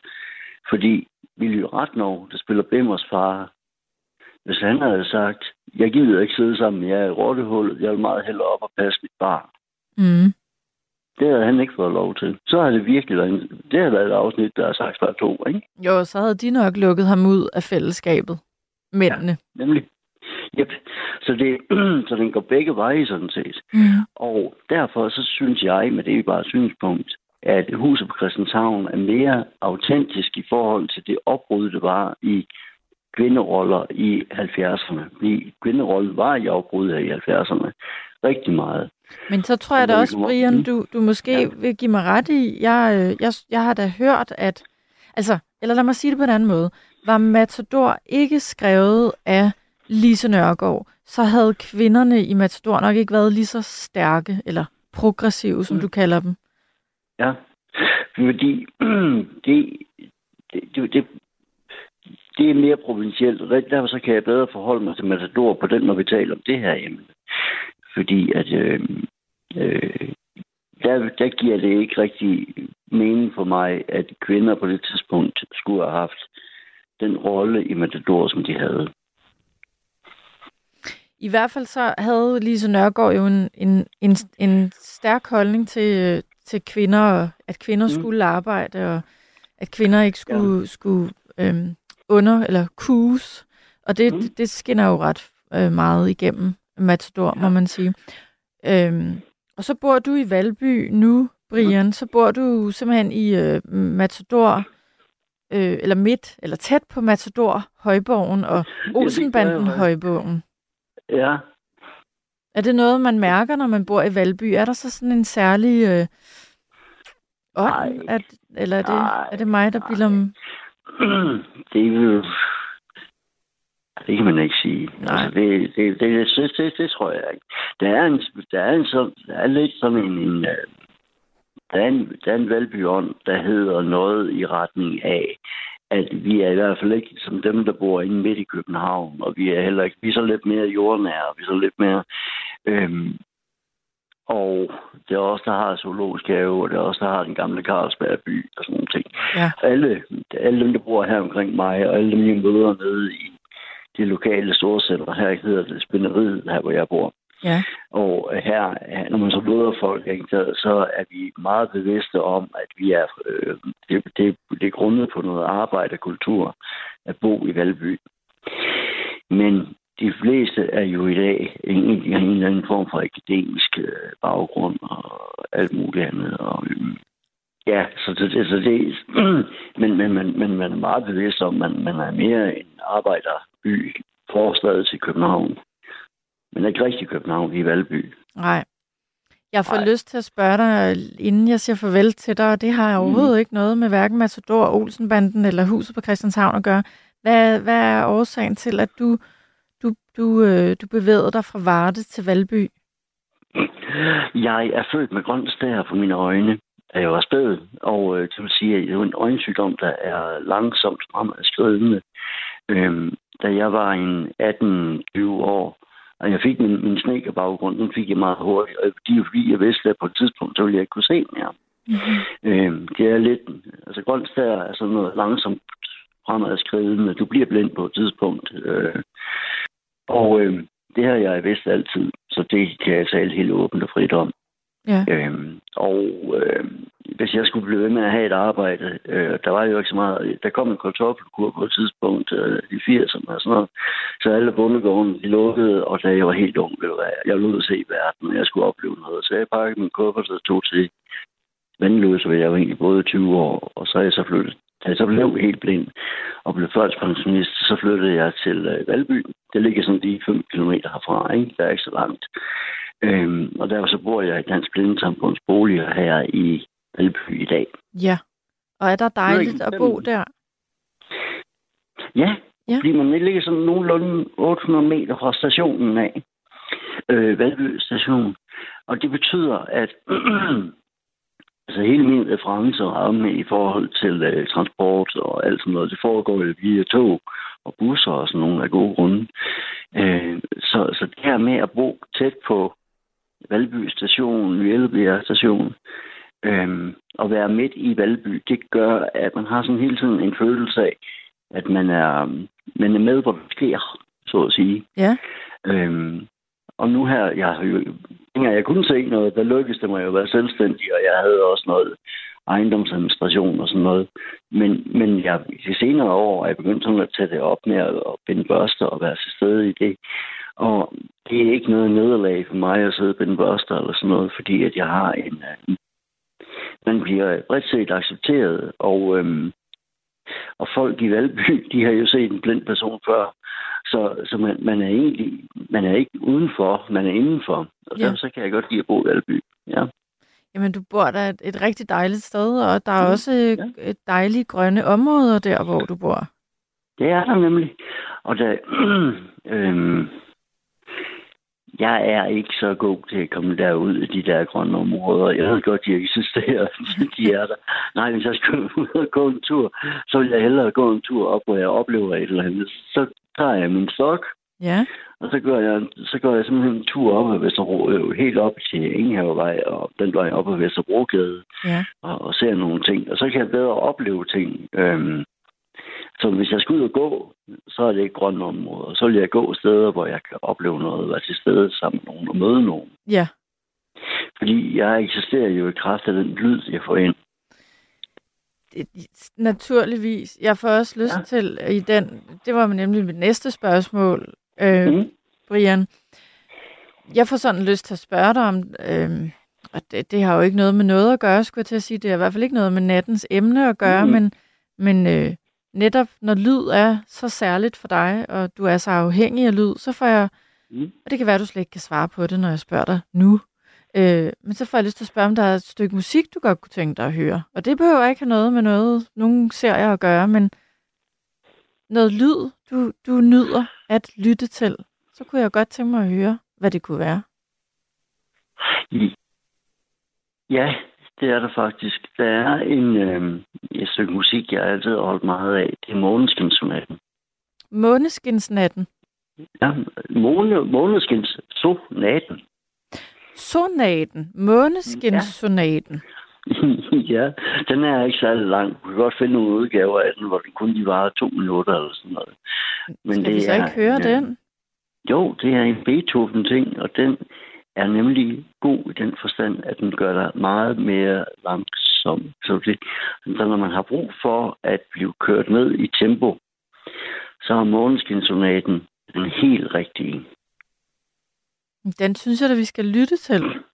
Ja, det var en god idé. Jeg har et sidste spørgsmål til dig, og så slipper mm. du. Der er nemlig en ja. lytter, der skriver, om du kender vores allesammens Geo, som ringede forrige år. Han var også blind.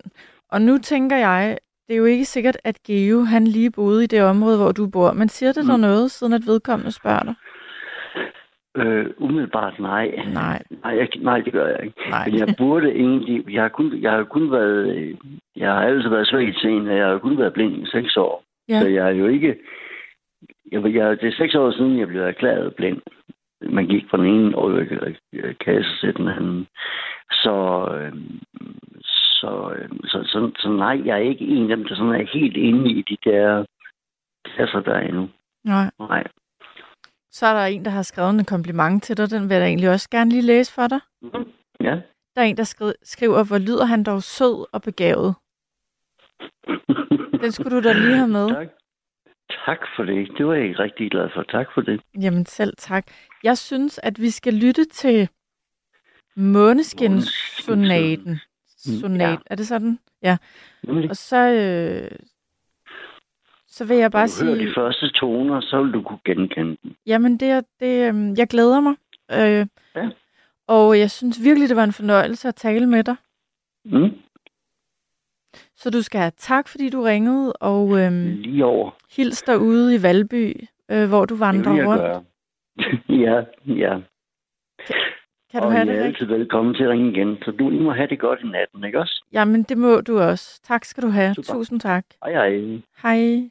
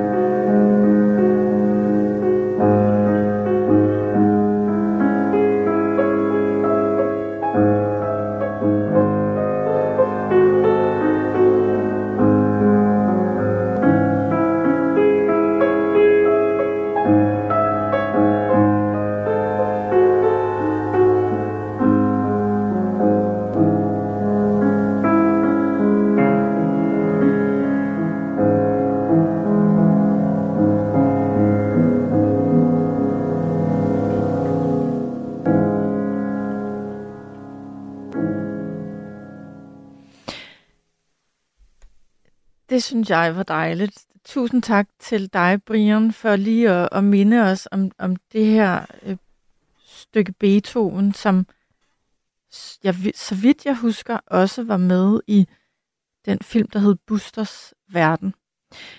Tak for det, Brian. Dejligt. Øhm, jeg, vil, øh, jeg vil forsøge at vende tilbage til, øh, til nattens emne.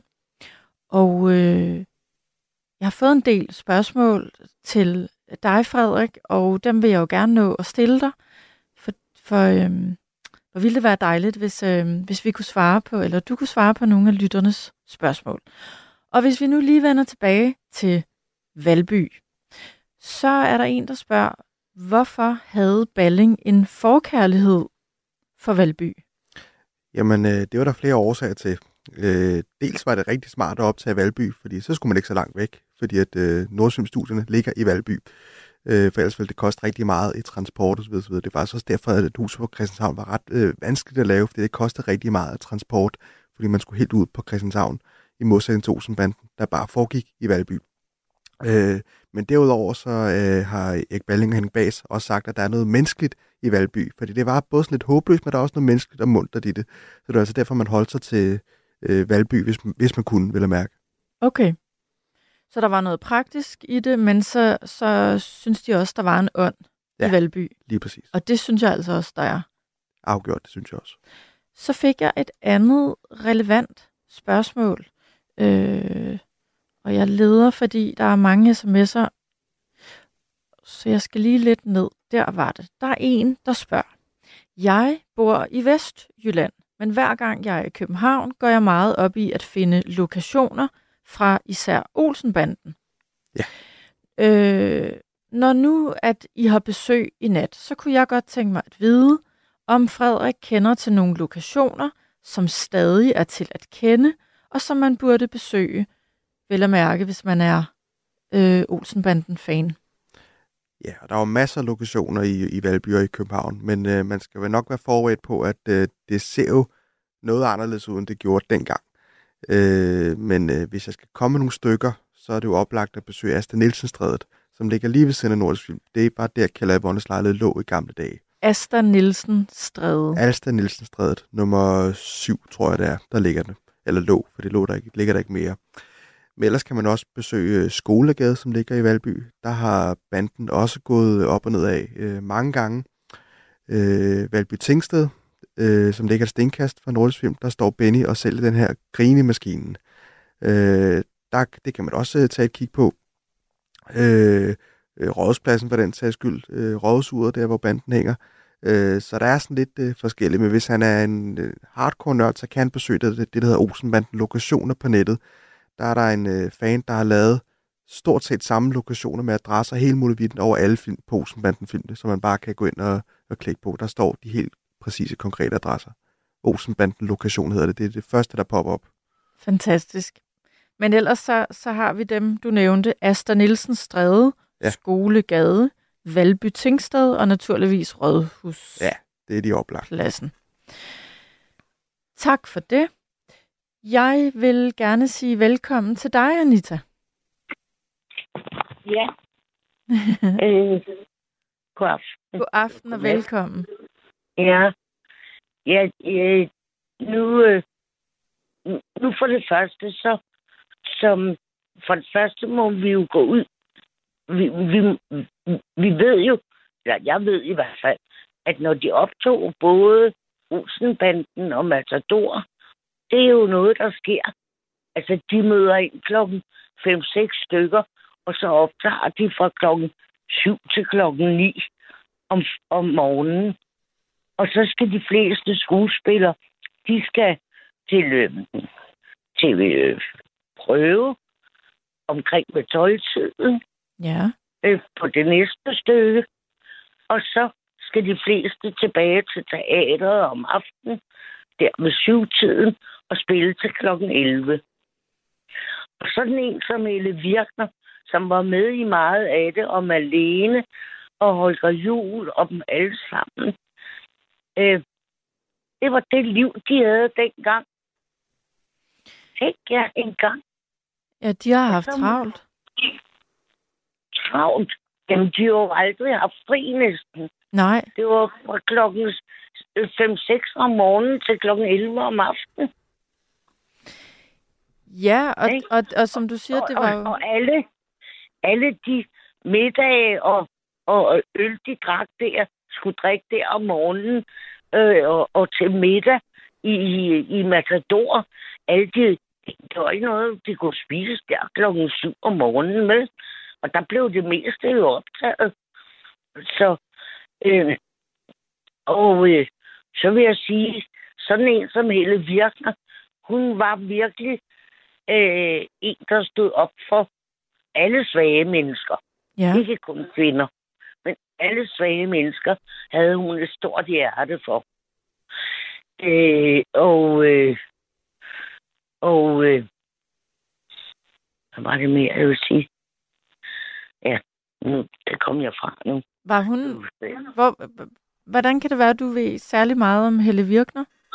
Jamen, jeg ved meget om dem alle sammen, Ja. fordi jeg har været frisør både på ABC-teateret og, og, og, og, og så har jeg været frisør på, på øh, i 20 år, havde jeg min egen salon på, på Gladsaxe Teater. Og øh, Kirsten Valter lige sådan. Ja. Øh, Kirsten Valter, hun, øh, hun var et meget nervøst menneske. Nej, hun, altså, jeg kan huske en forestilling, vi havde på Gladsaxe Teater øh, med Per Palsen, hvor hun skulle spille præstekone. Og, øh, og øh, så skulle hun jo have en sådan tækkelig kjole på og en knude i nakken. Ja. Og Og den lavede du, der- den knude i nakken. Du satte hendes hår. ja, ja, der så der til prøverne, så siger hun, kan du ikke sætte den lidt højere op? Fordi hun ville jo ikke lige sådan en gammel en. Og op på skræddersalen, der hun, dem var også om at sy kjolen lidt højere op. Og når hun kom ind nogle gange, så kom hun ind med det der, øh, med, med, med den der stemme, som hun havde fra, fra de andre forestillinger, så folk de, og, og Per Palsen, han blev så sur på hende, og det blev instruktøren også. Og så sagde, Kirsten, kan du nu lade være med det der? Det her, det er altså ikke Olsenbanden, du spiller med i, eller Nej. Christianshavn. Nej. Nå, sagde hun lige så uskyldigt. Nå, det vidste jeg ikke, sagde. Men det var bevidst, at hun gjorde det for at få applaus, ikke? Så, men, men hun gjorde det ikke nogen ondt. Hun gjorde det bare, ja, altså. Men øh, Helle Virkner, hun var et meget givende menneske. Og det er sjovt nok, fordi egentlig havde Erik Balling sat sig for, at det var Helle Virkner, der skulle spille mord. Og Marlene, der skulle spille hendes rolle. Ja. Og så fandt han ud af, at de passede bedre, hvis de byttede Ja. rundt. Han byttede i sidste øjeblik, der byttede han rundt på holdet. Det synes jeg var godt, han gjorde det. Ja, ja, det var det også. Kan, kan din, kan din bekendt der sige noget om, om det ikke er rigtigt? Er det rigtigt, Er han Frederik? gået hjem? Nej, han er lige her. Ja, nu jeg sad bare lige og tænkte, jamen den, den er faktisk god nok. Jeg har bare hørt det som om, at det var øh, øh, Lise Nørgaard, der tog den beslutning. Det kan godt være, at det var Lise, der tog den. Det, det, jeg ved bare, at det var meningen egentlig. Jamen, det er også rigtigt. Hvem det? Det er rigtigt, ja. Jamen, i dag kan man jo ikke forestille sig Helle Virkner være Maud, og øh, Ej, Malene det- Svarts være, øh, være Elisabeth. Men, men, altså på det tidspunkt kendte jeg dem og, og meget godt, og det var rigtigt, at øh, de var de to. Øh, ja, fordi Helle Virkner, hun, hun er bare sådan en givende person. Øh, og Malene, hun, øh, indtil hun blev gift på Paul Ammerik, der var hun lidt, ikke lige nøjagtigt, men hun var lidt det var først efter, hun blev gift med Paul Hammerik, at Malene blev et dejligt menneske. Nå, må ikke hun har været det hele tiden, eller hvordan? Nej, dog, ikke da hun var gift med Christian. Nå, Der var hun, øh, der var hun ikke, øh, der var hun ikke, Hun blev et meget, meget godt menneske, da hun blev gift med Paul Amerika, kan Ja. man sige. Jeg så en dag uh, Marlene Svart i metroen i København og tænkte, hold da op, hun er en flot dame, og hun er høj. Det kan jeg love dig for. Ja. Det er hun bestemt. Hun ser meget, meget skøn ud. Nu vil jeg sige, at jeg er 81, ikke? Ja, Og det, at du siger, det, at du øh, øh, I taler om, at kvinderne, de var hjemme i kødgryderne og sådan noget. Øh, det kan jeg love dig for. Det var der altså ikke ret mange, der var i 70'erne og sidst i 60'erne. der var, Der var mange kvinderne på arbejdsmarkedet. Ja, det var de bestemt. Ja. Fordi øh, jeg havde en frisørsalon dengang. Og dengang, der havde man jo næsten ikke noget at lave mandag, tirsdag og onsdag. Og så kom der lidt torsdag aften, og så fredag aften, og så hele lørdag. Og det var alle dem, der gik på arbejde. De skulle toperes dengang, ikke? Det var jo sådan nogle frisyrer, man havde dengang. Ja. Og øh, jeg må sige, øh, der var mange kvinder, der var ude på arbejdsmarkedet dengang. Og jeg købte jo min første frisørsalon i, øh, i 63. I Købte jeg 63. Købte jeg selv min første frisørsalon. Så øh, øh, jeg synes, jeg synes, vi var mange, der var på arbejdsmarkedet. Det må jeg indrømme. Ja. Nå, Jamen, Men, øh, jamen hvor, øh, hvor, hvor, hvor, øh, hvor sjovt også lige at høre fra dig, Anita, og høre, at øh, du, har jo, du har jo så oplevet øh, de her serier og film, vi taler om, fra en lidt anden vinkel, end vi andre har. Ja, jeg kender de fleste af dem personligt, ikke? Jo, men, men, øh, men, øh, men, men hvordan skal jeg sige det? Øh, Var der ikke også meget sladder, sådan, øh, som, som der måske heller ikke er hold i? Altså, man, man har jo ikke nødvendigvis vidst, hvordan de her mennesker var sådan rigtigt. Øh, forstår du, hvad jeg mener? Det synes jeg egentlig ikke. Nej. Altså, jo, hvis der var, så er det jo kommet frem sidenhen, ikke? Ja, okay. Altså, øh, nu var der jo ikke nogen, der vidste, at Helle Virkner, hun havde sat Jens Otto Krav for døren for flere år, før de blev skilt. Øh, der boede han jo kun op på undertaget på E- Ehrenvej, når han endelig var der. Øh, fordi hun ville ikke have ham i huset. Nå, Men hun lovede ham, at øh, hun ville lade være med at lade sig skille, indtil han havde fået os ind i EU. Og som Okay. det gavmilde jamen det kan da være, det er sandt. Det kan vi jo ikke Jamen, helt vide, kan vi det? Hun har selv fortalt mig det, så Nå, det okay. ved jeg. Så, øh, men, men som det gavmilde men, menneske, hun er, Ja. siger hun også, okay, det, det kører vi, men du bor- op på anden sal. Øh, op under loftet, der får du, der kan du bo op, indtil vi så øh, bliver skilt, fordi hun var træt af hans. Og Malene, al- altså ingen af skuespillere, jo, Poul Reichert, han kunne da godt lide en lille en en gang imellem. Han var tit hjemme hos Helle, netop også der. Hvis nogen ikke havde nogen steder at være juleaften, jamen så åbnede hun sit hjem for dem. Ja. Og øh, Det, det var da sympatisk af hende, synes jeg. ja, Anita, også- tusind tak, fordi du ringede. Det, det var jeg glad for, jeg vil, jeg, men jeg vil sige tak for i nat, fordi jeg skal lige Ja. nå at, at tale med endnu en, øh, en indringer, men du skal have Ja, tak. ja. hej. Hej. Det var Anita. Jeg har fået en besked fra Ingrid, som skriver, jeg kom rigtig meget på nordisk film, for jeg var engang kæreste med ham, der lavede lyd til blandt andet huset på Christianshavn. Det var et skønt sted, og jeg elskede atmosfæren. Nu skal vi tale med dig, Timmy. Ja, goddag. Goddag og velkommen til nattevagten. Jo, tak. Kan det passe, du har forsøgt at ringe ind et par gange i nat? Ja, jeg prøvede det her i starten, og så ventede jeg, men så ved jeg ikke, hvad min telefon den lavede. Den gik lige på, på sen juleferie. ja, okay. Men nu er du her. Yes. Hvad, øh, hvad, hvad har du at, at fortælle?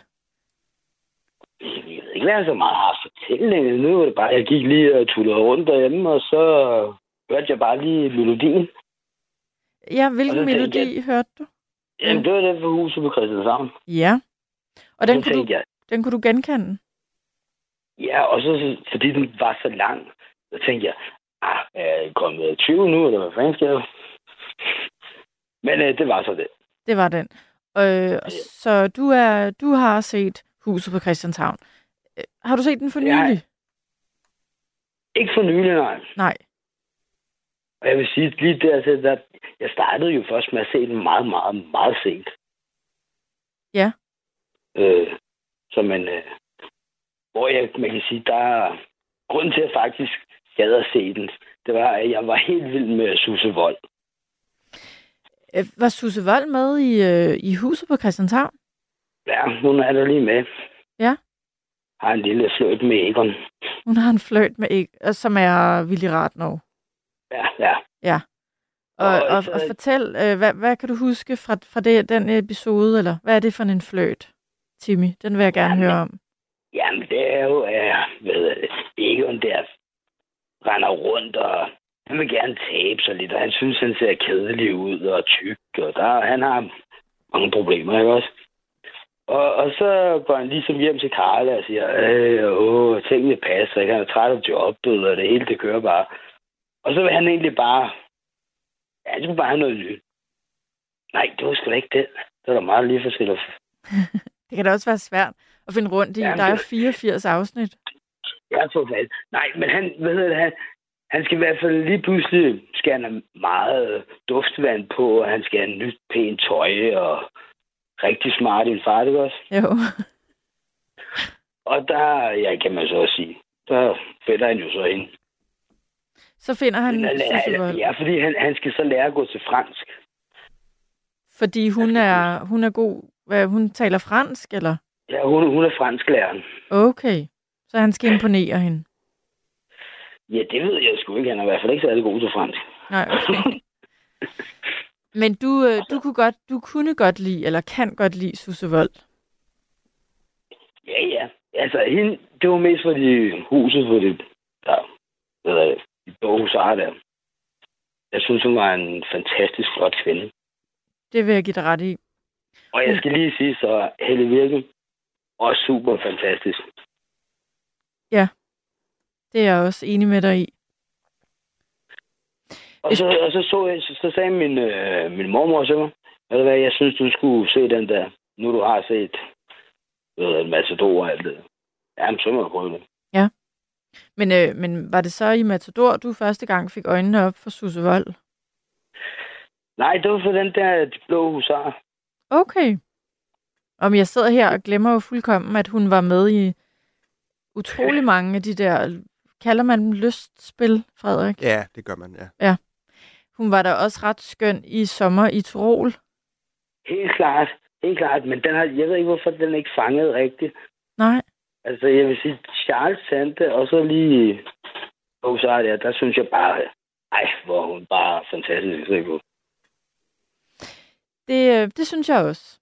Jeg kan, øh, når jeg ser Matador, så, så er jeg også meget vild med Susse Volds garderobe i Matador. Den vil jeg gerne få fingrene i, hvis jeg kunne.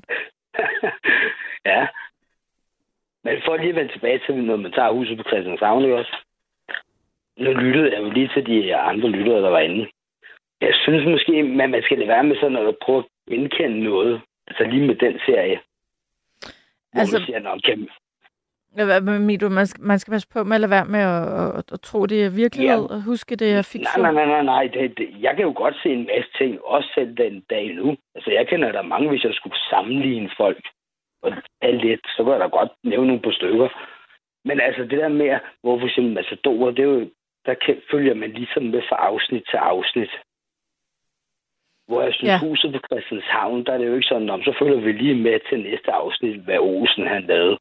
Altså, Nej, okay, så det er, der, der er en handling, der ligesom slutter ja, for hvert Ja. afsnit. Og der Ja. har du ret i, det er et forløb over, over Nemlig. tid i Matador. Ja. Ja. Jeg synes, jeg, jo, jeg, jeg synes jo også, det der med sådan, sådan om kvinder, altså jeg synes jo, mange af kvinderne var super stærke. Altså, det, det er klart, der var sgu ikke så meget der.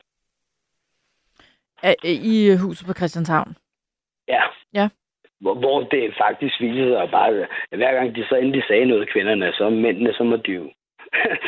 ja, det var også rigtigt nok. Også. Jamen, øhm, hvad... Øh, du har været glad for Matador, kan jeg næsten ja. Regne ud. Ja. Øhm, har du set den her, da den øh, øh, blev vist igen, eller blev lagt op på, på Danmarks, øh, på, på DR.dk i december? Altså, da den, da, da den begyndte på det, ikke nu her, har jeg ikke set det. Jeg, Jeg, jeg tror, for, jeg undskyld. siger, Jamen, jeg så den her i december og tænkte, ah, jeg, jeg orker næsten ikke at se den en gang til. Men man skal jo bare komme i gang, og så tænker man, ej, hvor er den god. Og så tager man Jamen, den lige igen. altså, jeg plejede jo lidt, øh, også med huset på Christianshavn, når jeg skulle i seng, eller jeg skulle spise. Det var sådan, for at jeg koblede af. Så satte jeg lige, så satte jeg lige et eller andet stykke på. Så er det bare... Man behøver ikke at tænke så meget, man kan også tænke en masse. Altså, det er så meget afslappet, uden vold, og... Ja, det er bare stille og roligt. Enig, øh, og den er jo... Øh, man, man lærer der i hvert fald også noget om, om den tid, den, den skal forestille at, at foregå i. Helt klart, helt klart. Altså, man kunne få et, i hvert fald et indblik, hvordan det er. Ja. Og så synes jeg jo, at mange af dem, der er sådan over længere tid, tit der er en eller anden søn eller noget, og en far og noget, man gerne vil have altså accept, og det, det går bare igen. Jamen, øh, jeg, jeg er enig med dig. Ja, det er, øh, det, det er, øh, Matador er godt. Jeg ved, at øh, Mads, som er nattevagt her, øh, også, han har lavet et, et helt nattevagtsprogram om Matador. Øh, godt nok for et stykke tid siden, men øh, det får jeg da lyst til at finde frem og lige lytte til igen, når vi to ja. Taler sammen.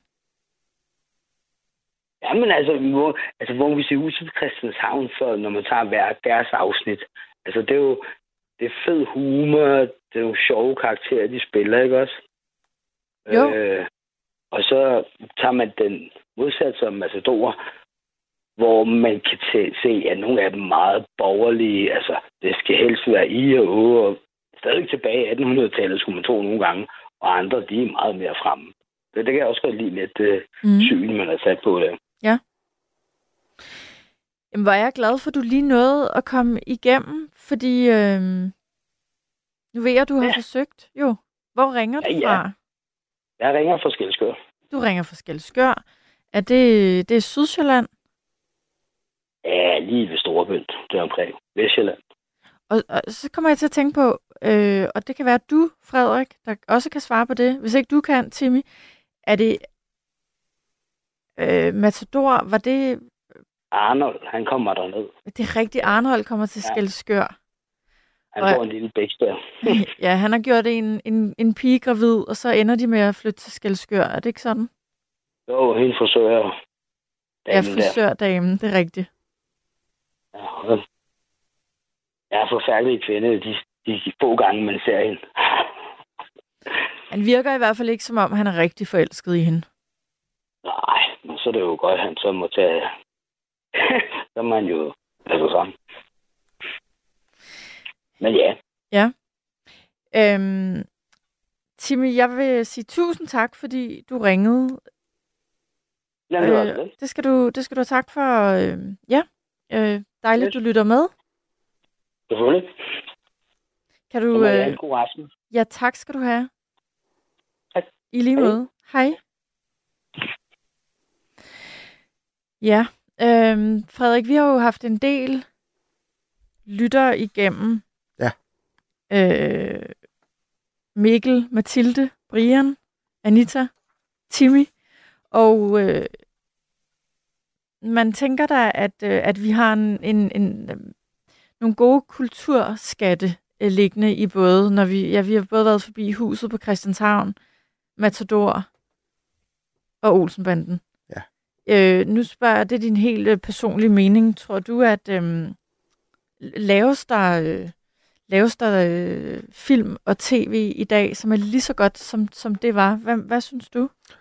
Uh, det er, det er svært, men øh, noget, der måske kunne komme derhen af, som vi også vil snakke om om 10-20 år, det kunne måske være sådan noget som Badehotellet. Ja. Det, det har jo lidt af samme nostalgi, øh, samme charme, også sto- store skuespillere, der, der folder sig ud.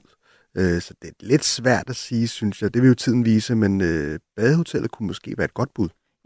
Jeg oplever tit, eller et par gange har jeg talt om tv her i nattevagten, og der oplever jeg, at der er mange lyttere, der godt kan lide badehotellet. Ja. Jeg har også talt med nogen, der sammenligner badehotellet med Matador, og det synes jeg er lige i overkanten at, og, øh, at sammenligne de to ting. Men øhm, smag er jo forskellig. Altså, der, der vil jeg nærmere kigge på huset på Christianshavn, for det er lidt der med, som nogle af lytterne også sagde, det, der er ikke en helt stor udvikling i det. Man behøver ikke at se afsnit 1, 2, 3, 4 på rare række. Man kan godt springe lidt i afsnittene. Øhm, så der vil jeg sammenligne mere badehotellet med, med huset på, på Christianshavn. Nu har jeg inviteret Gabriel i studiet, så nu er vi tre. Halløj. Halløj. Og, og det har jeg gjort, Gabriel, ikke fordi jeg vil udlevere dig. Fordi sådan, sådan er jeg Det ikke. kan du altså bare gøre. Men jeg spurgte dig lige inden vi startede programmet, om, om du har set Matador, og så sagde du nej. Mhm. Shocker. Og så...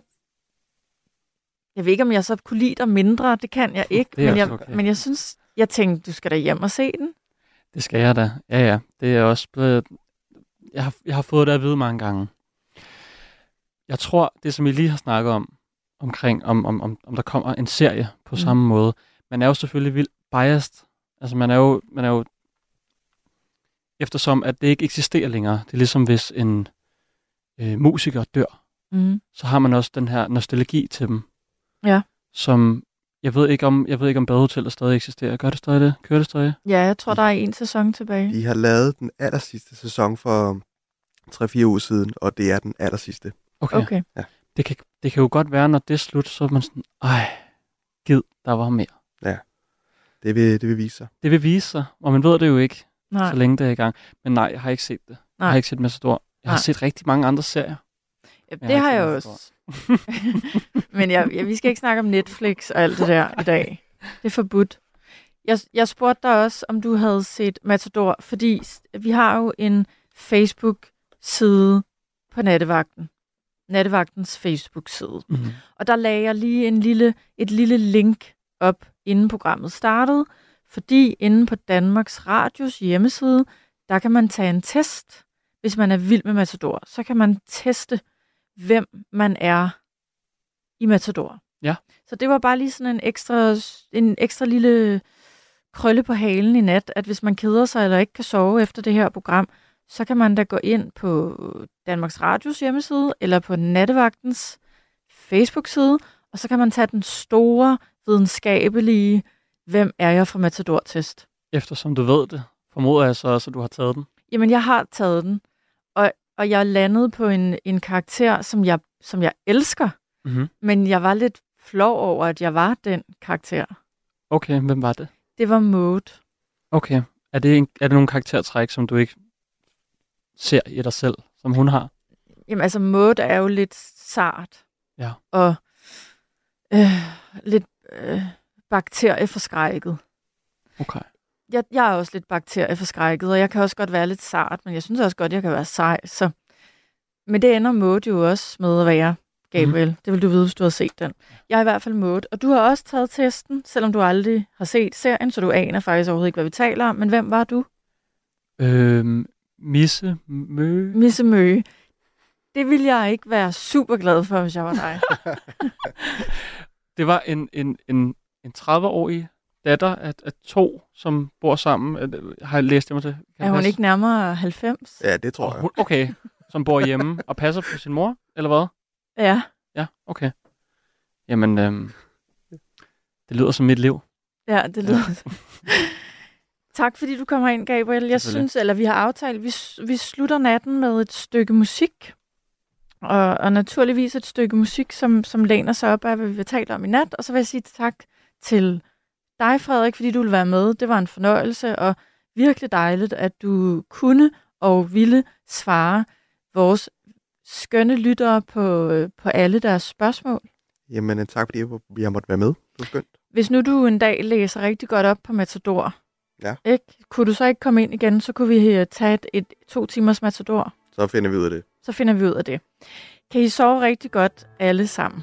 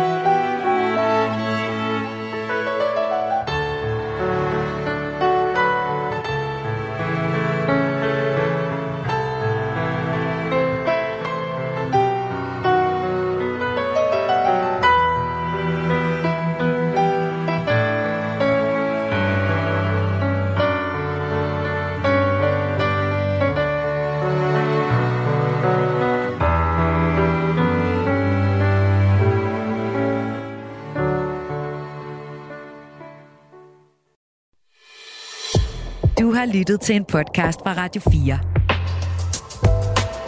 Find flere episoder i vores app, eller der, hvor du lytter til podcast. Radio 4.